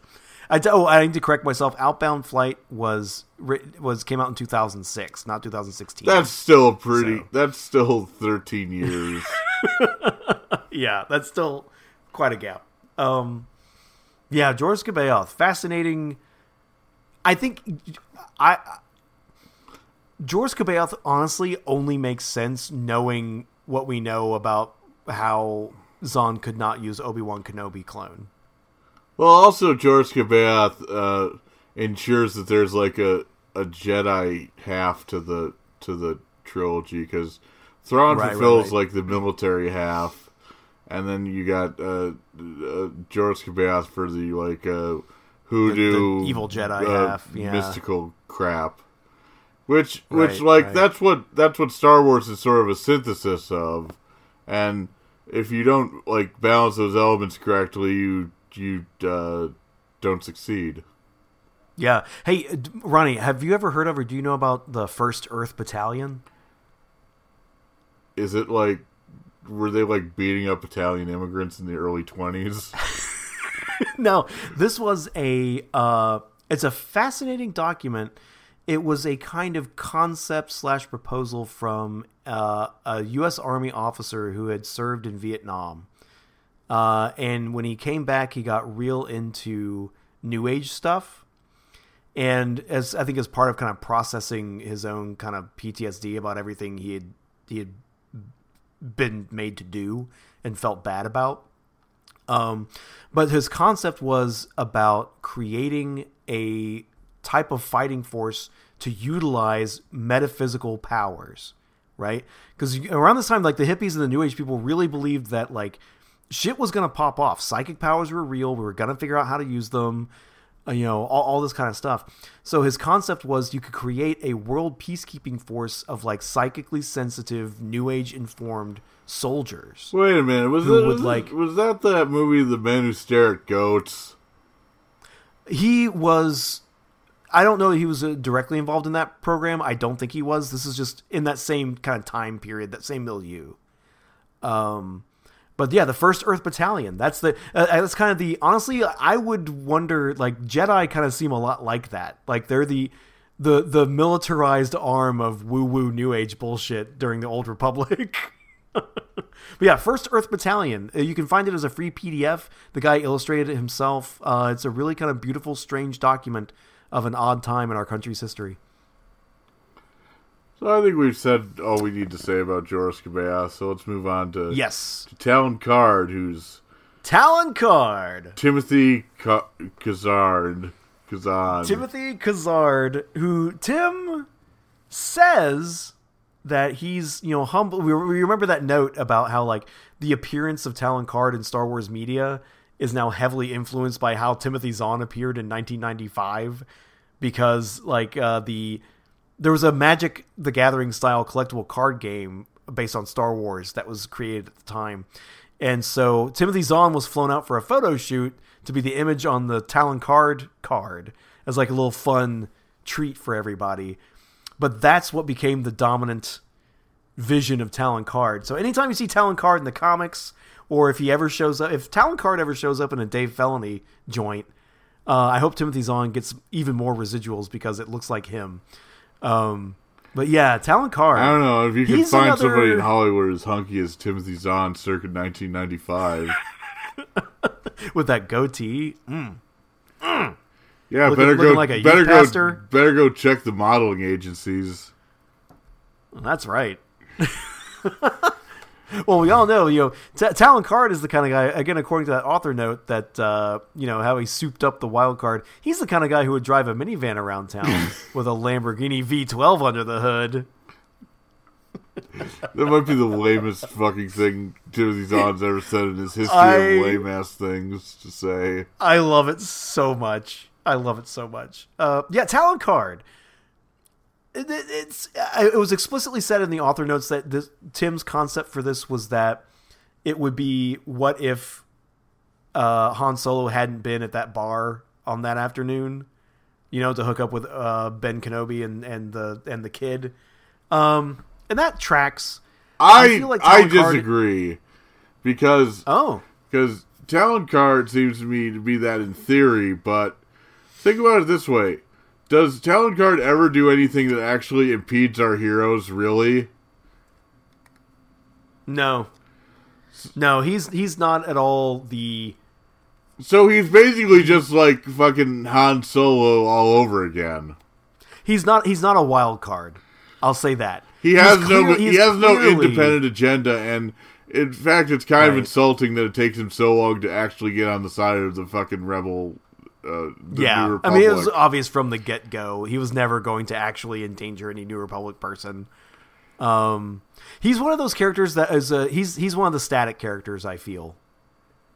Uh, and that makes sense for like his position in what we might call the political economy of Star Wars, which is going to be the name of my academic paper I write. Also, like, what the mind. what the fuck are why the fuck are smugglers so prevalent? I mean, That's what I want to figure it- out.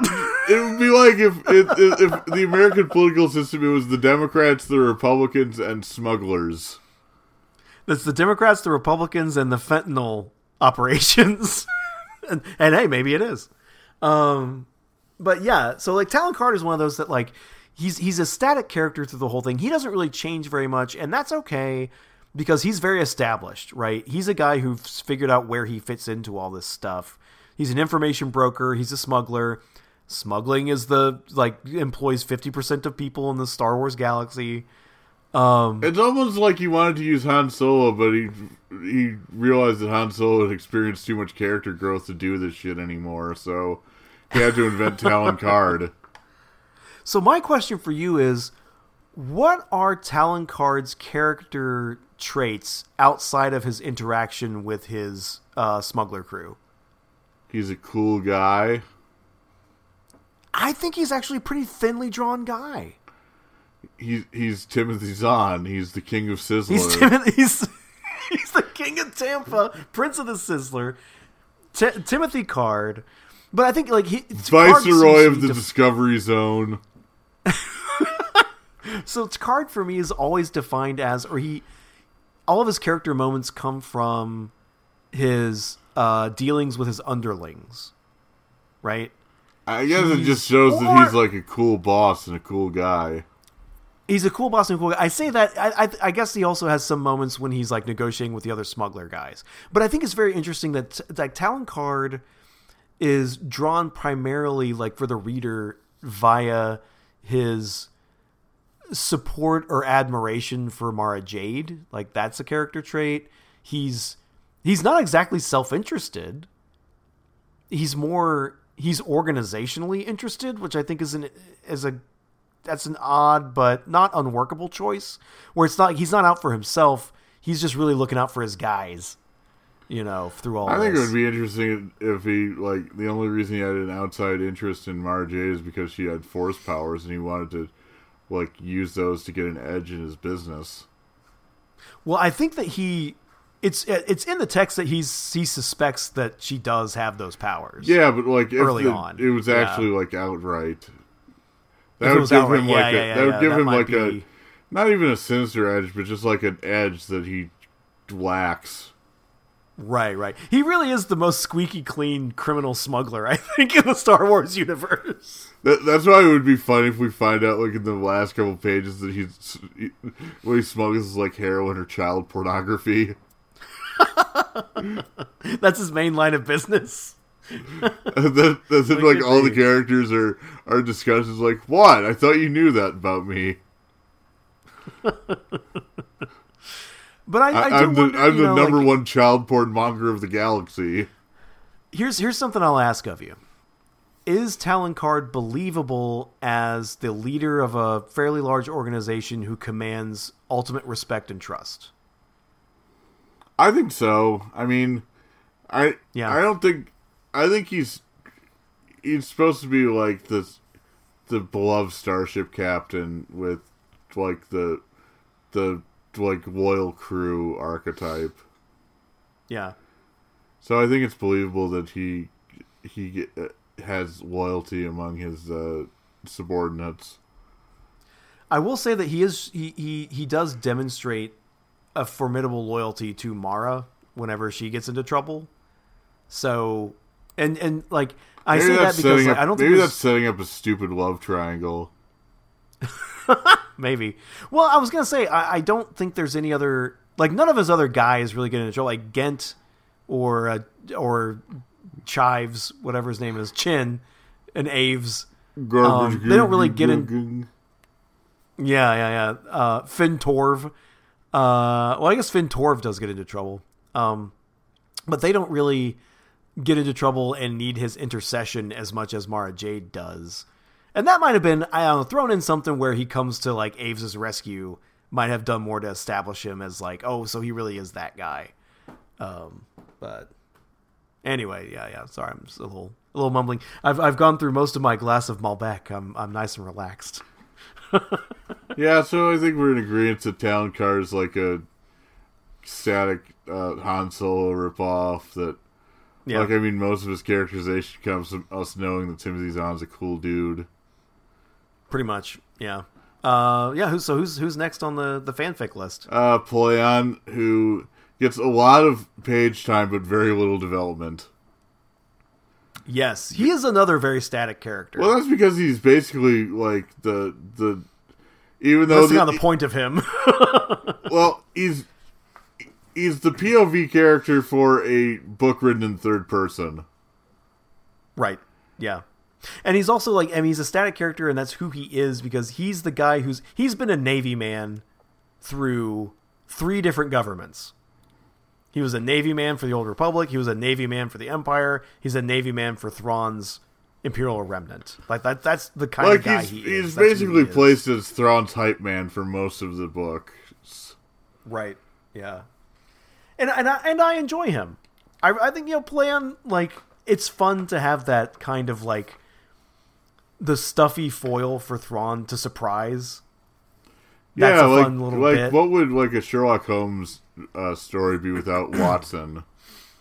Precisely. Yeah. Someone to be amazed at the at the at the ortho at the orthogonal thought of his uh of his uh, compatriot. Yeah, I mean, if you like fucking uh, solve a mystery while zonked out on opioids uh, in the middle of the forest, does anyone hear you solve the mystery?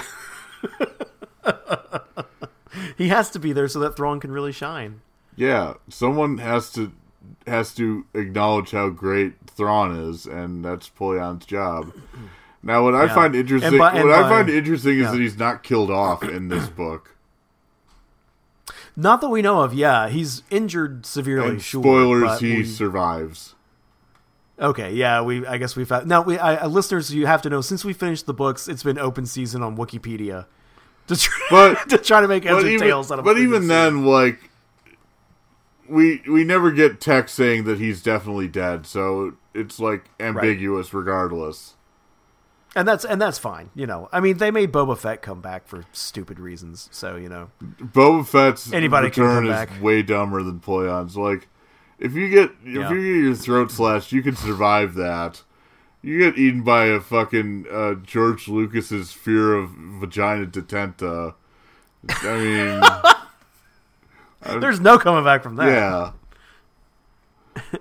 so Pellaeon, like, I enjoyed the character generally because, like, he was he was like Watson if he had like some really racist aside. So probably if you just read the original Sir Arthur Conan Doyle, Read Watson, is probably what Watson is. Just read what Watson has to say about the Afghans. Just Hungarian slander for page after page. Indeed. All right. Next, next, we're, on getting next list? we're getting like really we're getting to the real dregs with like winter. Yeah, boy, Winter was most interesting when she was my prime suspect for Delta Source, And I kind uh, of put her on the list so we would have an excuse to talk about Delta Source again. I'm not gonna lie. that is one of the stupidest Shaggy Dog story endings to a plot thread A fucking tree. I've ever seen in my life. Come on. So fucking, and that's another one where like you know you know that Timothy Zahn was like like aha they'll never see this coming. It's like yeah we never saw it coming because because it's it's fucking stupid. stupid. Yeah, That's one way to that's one way to sub, subvert expectations, Tim. it was so weirdly written as well. But anyway, I guess to get back to Winter, um, yeah, she's just a real kind of nothing of a character. I, I feel like she was introduced. Like the whole reason she exists is, I think, to have someone who can take care of the babies. Also, Eventually- also someone that can deliver exposition because she has the eidetic yeah, memory. she does a lot of that. Right. Which doesn't really come up all that much. She's barely in the last command. Yeah, I mean, there's maybe two mention, two, three mentions of her. Yeah. So she's really like in the the rest. It's like really Yeah. just there to be Liz au pair. Yep, and all the rest. And uh, Yeah. the the last two I have are I'll go with Niles Ferrier first because I think he's a I think he's actually a pretty good character because he's the the character you love to hate. You know, Absolutely. Yeah, yeah, yeah, yeah, yeah. and he died. and he's pretty one that I did not. he died hilariously, and I never expected him to come back. Like I, you know, I, I figured with Dark Force Rising, like that would be the last we saw of him. The fact that he came back for the last command to have a few pretty hilarious scenes of him, like, you know, spit like like flop sweating and spitting his way through, you know, being found out by the other smugglers. That was great. that really was. I, I enjoyed that. And then you had a shadow monster that And of course, his really- best friend, the Shadow Monster. It's really like if if anything needed extensive footnotes, it was that entire sequence. But I wanted to know why it was there, why he came up with it, and like is the shadow monster And why does the shadow monster meant to be like the the bizarro Chewbacca to you know Niles is Bizarro Han right? Like And and also like, why does no one remember that he has a Shadow Monster best friend? I guess like I guess like if if Talon Karrde is Han Solo if he kept on being a smuggler, Niles Ferrier is just like what if Han Solo was like the worst fucking smuggler imaginable. uh, Niles Ferrier is like, what if Han Solo got into smuggling death sticks? Yes. Yeah. Which we know that Niles Ferrier smokes. He's, he smokes cigaras. That was like Of one of his main character traits for a long time. Yeah, yeah, yeah. And Oh, and the oh, last Niles one I have is just the generalized Noghri because I think if I go for we I- do have to talk about the Noghri. I think if we go further than that, we're just going to be listing stupid names like Mazzic and Tomas Gillespie. Oh, I guess, I guess, I guess before we go to the Noghri, we'll just talk about Garm for a little bit. Uh, I was gonna say Gar- Garm needs to come up for a little bit. Yeah. but I think we talked we talked about Garm before in the podcast, so I guess just like summarize our, our thoughts uh, briefly. That Um, I would surprisingly I- long-lived character allowed for some uh, some timeless jokes about the 2016-2020 Democratic primaries. jokes which will be appreciated for centuries hence. And uh, yeah, I, it, it also seemed like a character that could have like been a betrayer, but just turned out to be a upstanding guy. Yeah, yeah, yeah, yeah. I th- that's I I think that was actually a pretty fun kind of arc to do with him, taking him from like coming in from the cold as an unknown actor and really bringing him into the fold and making it it, it, it felt pretty natural in a way that I'd never expected because of course when he's introduced uh, you know the episode where it happens of course we get a lot of fun out of the fact that like the way it's written is like we're all supposed to know who Garm Bel Iblis is and be really impressed Well, he's the re- he's Um, the senator from uh, Corellia. yeah from Space Vermont Yeah, um Han Solo's Space and, uh, Vermont. Han Solo's Space Vermont. Han Solo is from Space Burlington. I bet you didn't know that. Um, I love that. I love uh, that, that Han Solo is starstruck by Garm uh, initially, and then they share no scenes together the rest of the series. Pretty much. you're right. Garm, who remembered him from his middle school years when he came to be a guest speaker at the class. Remember the dumbass have any- question some kid asked. Some some dumb kid in a vest was asking me these questions. but yeah, Garm Bel Iblis, you were enjoyed. You were enjoyed. So now Uh, it's the the the Noghri, The Noghri. The Noghri. perhaps the worst Now, of did- Timothy Zahn's creations. and it's it's something we've of course talked at length, especially during the season about Dark Force Rising, where they're so prominent, and Ugly, ugly Yeah. creatures. ugly creatures, hilariously described every time when you learn that Timothy was trying to describe an alien who looked like Darth Vader. Uh, which is just such an amazing. No, none of the art. If you go on Wikipedia and you look up the Noghri, like none of the, none of the other artistic interpretations have taken That, that. that'd be like if Darth Vader's mask was like the, the Phillie Phanatic. it it was based on a race of creatures that looked like the Phillie Phanatic. Yeah, terrifying. Um, boy, but boy, the Noghri. One note, a one note race, not just a one note character, one note society. The thing is, they're just as obnoxious when they turn out to be good guys as when they were bad guys. Yeah, And it's almost as though that's like Zahn trying to make a point, but I have no idea what that point is. and here's something I thought was, uh, I at no point did Zahn show the Noghri being successful. Like they like were supposed to be threatened by them through the whole you know like the whole like first we'll we'll call it the first half of the trilogy, and like it, it would it would be one thing if like they they were shown to have like pulled off like none of their none of their actual attacks pull, actually make it happen. They never pull off a job.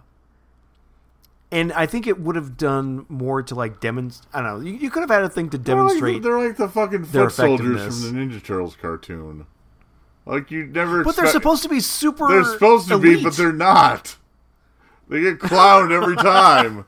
So, so to to further my metaphor, this would be like if at the end of the the Ninja Turtles cartoon, Shredder got stabbed by a foot soldier and bled out. That's, You'd yeah, be like, "What true. the fuck just happened?"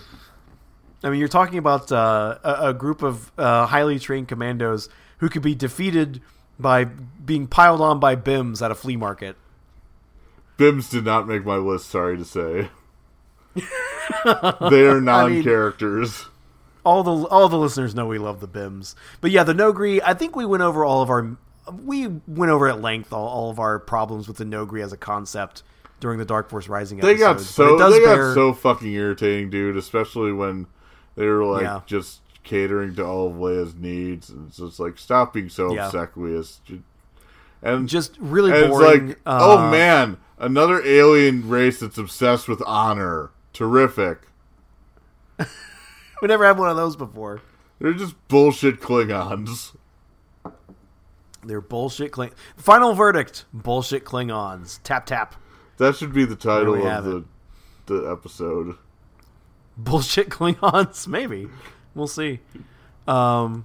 All right. Well, yeah. That, that was a, that was a fun exercise. Uh, very good concept, Ronnie. Thank you. That really helped kind of order our thoughts, and we got to talk uh, sort of. Yeah, like I said, I think after the characters I listed, we're just getting down to like silly names. Exactly. And speaking of silly names, I, I want to take at least a couple minutes to round out. We've already gone very long, almost two hours now. Um, and uh, but I just want to go through kind of our, our favorite stupid names uh, from the from the uh, from the trilogy. And I will uh, I'll start off. I have a character division and a planet division. Oh boy. Uh, so my favorite, my favorite stupid names of characters, uh, Borsk Fey'lya. I just hate the way that feels in my mouth. I don't like it. Uh, Fynn Torve. Fynn Torve. Stupid name. And taking the top spot, number one, gold medal, stupid name that also brings me great joy. Star Wars character, Samuel Tomas Gillespie. I'm gonna I'm gonna be controversial with my number one. I'm gonna give it to Talon Karrde. I think the only reason I think the only reason we don't hate the Talon Karrde name as much as we should is because we've just been worn down by the repetition of having to use it so often. Because if you really That's think about point. it, Talon Karrde is just such a stupid '90s It's Very name. stupid. Yeah. All right. So what else you got? Like fucking, if his name was like fucking, uh, fucking Birdman Scribbage. no, no, no. His name would be something like. Uh, his name would be something like Claw Flush. Um, I, this is like me just going off the top of the dome, so I apologize if it's not as good as yours. But I remember like Bufash or whatever that was a planet. Yes. Yes. I, Yeah, it's generally I'm generally in favor of everything that doesn't have vowels in them. You know, Yeah. um, the Bims the Bims were were I appreciate I appreciate the stupid simplicity of Bim. They're on the planet Bimmisaari, and they're named Bims. Uh, I do love the Bims. I love the Bims And just so much. just a shout out to the cloning convention that only works if you're reading it. Because if you're saying Yes. it out loud, Yes. it makes no sense. no sense at all. And the and the fact that it is in text spoken of as a mispronunciation, the fact that Thrawn says he's mispronouncing his own name, and you know that they're saying their name stupidly, is just is just oh chef's kiss. So good. It's like it's like he wanted to give it's like if he wanted to give Joruus C'baoth a pronounced lisp, but then he was like, No, that's too close to C three PO. so I have a few other place names that were very stupid. Uh, Oh, what, what about what about uh, the the Nogri planet like Hon- Hongrar? Honager? Yes, that's on my list. Honager. Terrible. Just throwing the GHs in there. And, you know, as someone with a GH in his last name, I took personal offense to that. Um, Svivren was pretty bad. And my absolute favorite planet name, Phil. I think what I think what we learned from from this exercise is that there is like a certain art to creating like sci-fi names there is. There really is. Yeah. because it's like Yeah, because and because it because when you like really think about it when you really get down to it like why is like Luke Skywalker a good name and like any of the shitty names we brought up shitty names Yeah. and it's not Yeah, so and it's not solely because we're we're inundated with the name Luke Skywalker. We've heard it for for decades, so we've gotten used to it. Right. There, there's there's it's some also- there's some has- je ne sais quoi there. Exactly. Yeah. And and it and it is it is something that like you have it or you don't. Like one of my favorite science fiction authors, Jack Vance, is an absolute master at coming up with uh you know names for planets and names for stuff that sound you know, they sound outre. They sound like not something you would hear around here, but they also make sense as a word. And Timothy Zahn is Joe much Mark. too fond of making names that do not actually sound like words, and you can't do that. Or shit You like Joe can't. Mark. Jomark. Yeah, his well his Tuckerisms. These are these are the um tributes to people that he knew, including Wade Wen. That's another one, as his friend Wade Warren. And there were two of his Tuckerisms that I s- particularly disliked. There was a mention of a Stonehill Corporation, and if you recall, on Myrkr, their main city is Hilliard City. Both of those are just straight up. They're not switched around. They're not spacified. There's like a Stonehill uh, science fiction club, and he has a couple of friends named Hilliard. I do like that there were. And- and of I course- do like and that of course- there were like chapters of these books where it was just like those those genealogy uh, uh, chapters from the Bible where it was just name after name, each dumber than the last. I'm reminded of uh, uh, Monty Burns getting uh, impatient at his wedding to uh, Marge's mother, Mrs. Bouvier, uh, and telling the, the preacher, Yes, yes, we've heard enough about him, ham, and blizblaz. Get along with it. Blizzblast would be a perfect name for a planet or a guy. What about Z- what about the-? You just put it. You just put another word inside a zebra, and you're like, they won't get that one. I, I like the like I like I like to imagine the thought process of I'm going to call the race of this person Zehethbra, and his name is going to be Klingon. I like not Stripey or something, but Klingon. Clyburn Oh. the Zahethra. What a great novel, series of novels. What a great character. What a great writer Timothy Zahn is. Ronnie, I think it's come time for us to to wrap it up tonight. Yeah, I, I don't I Um, don't know if I can talk more about Star Wars without like I think we we gotta give it a rest for a little while. So this is the end of season three. We will be back for season four because there is reader. There are acres and acres of terrible Star Wars novels out there for us to discover and uh, and explore. But we do need time to rest. We do need time to cleanse our palates. So we'll be going on a little bit of a hiatus. Be on the lookout for some bonus episodes. We have a few ideas we're kicking around. Um, they'll come out sporadically as we get around to them.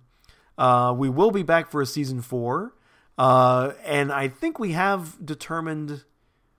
Well, I don't know. I don't. I don't want to. I don't want to talk out of turn. We'll wait for some bonus episodes to after we firm up our plans. But for now, I would just like to say thank I'll, you. I'll just give a clue for season four.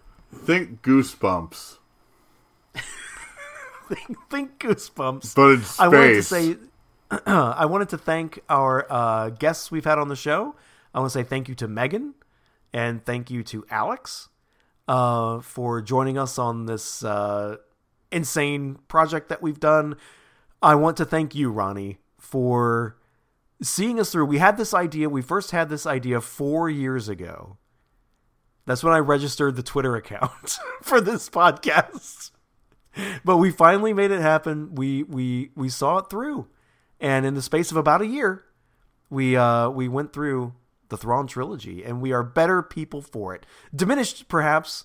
Part of our souls will never come back, but uh, we met our commitment to ourselves and each other, and most of all, a, fa- a, a tremendous thank you to you, the listener. Um, I mean, I think it's amazing that we're able to this because I mean, let's be real, Ronnie. This is an incredibly niche kind of project, but I think we got a lot of great radio out of it, and the fact that we have had people tuning in from the get go, really, um, and sticking with us throughout the whole thing is awesome. So thank you so much, listeners. Um, it's so much fun to it's so much fun to talk about crazy garbage with my friend Ronnie, and it's also a lot of fun to do so with having an audience in mind because then I get to really ham it up, and uh, I really enjoy that, and you're essential to that. So thank you. Yes, thank But you. Ronnie, did you- did you, you to, have, uh, to Daniel and the audience for allowing me to do this. Uh, it's definitely been it's definitely been an interesting experience. Um, reading uh, reading books meant for for stupid children and then analyzing them on a level slightly higher than stupid children. yes, but it is fun, and le- and and and re- listeners, more than anything else, I hope that this project has demonstrated to you that everything is interesting. Also, Everything that Star Wars was never actually that good. Star Wars was never that good, but it doesn't matter that it wasn't that good. If you go through something with a fine tooth comb, you will encounter just the absolute craziness which is at the root of our world.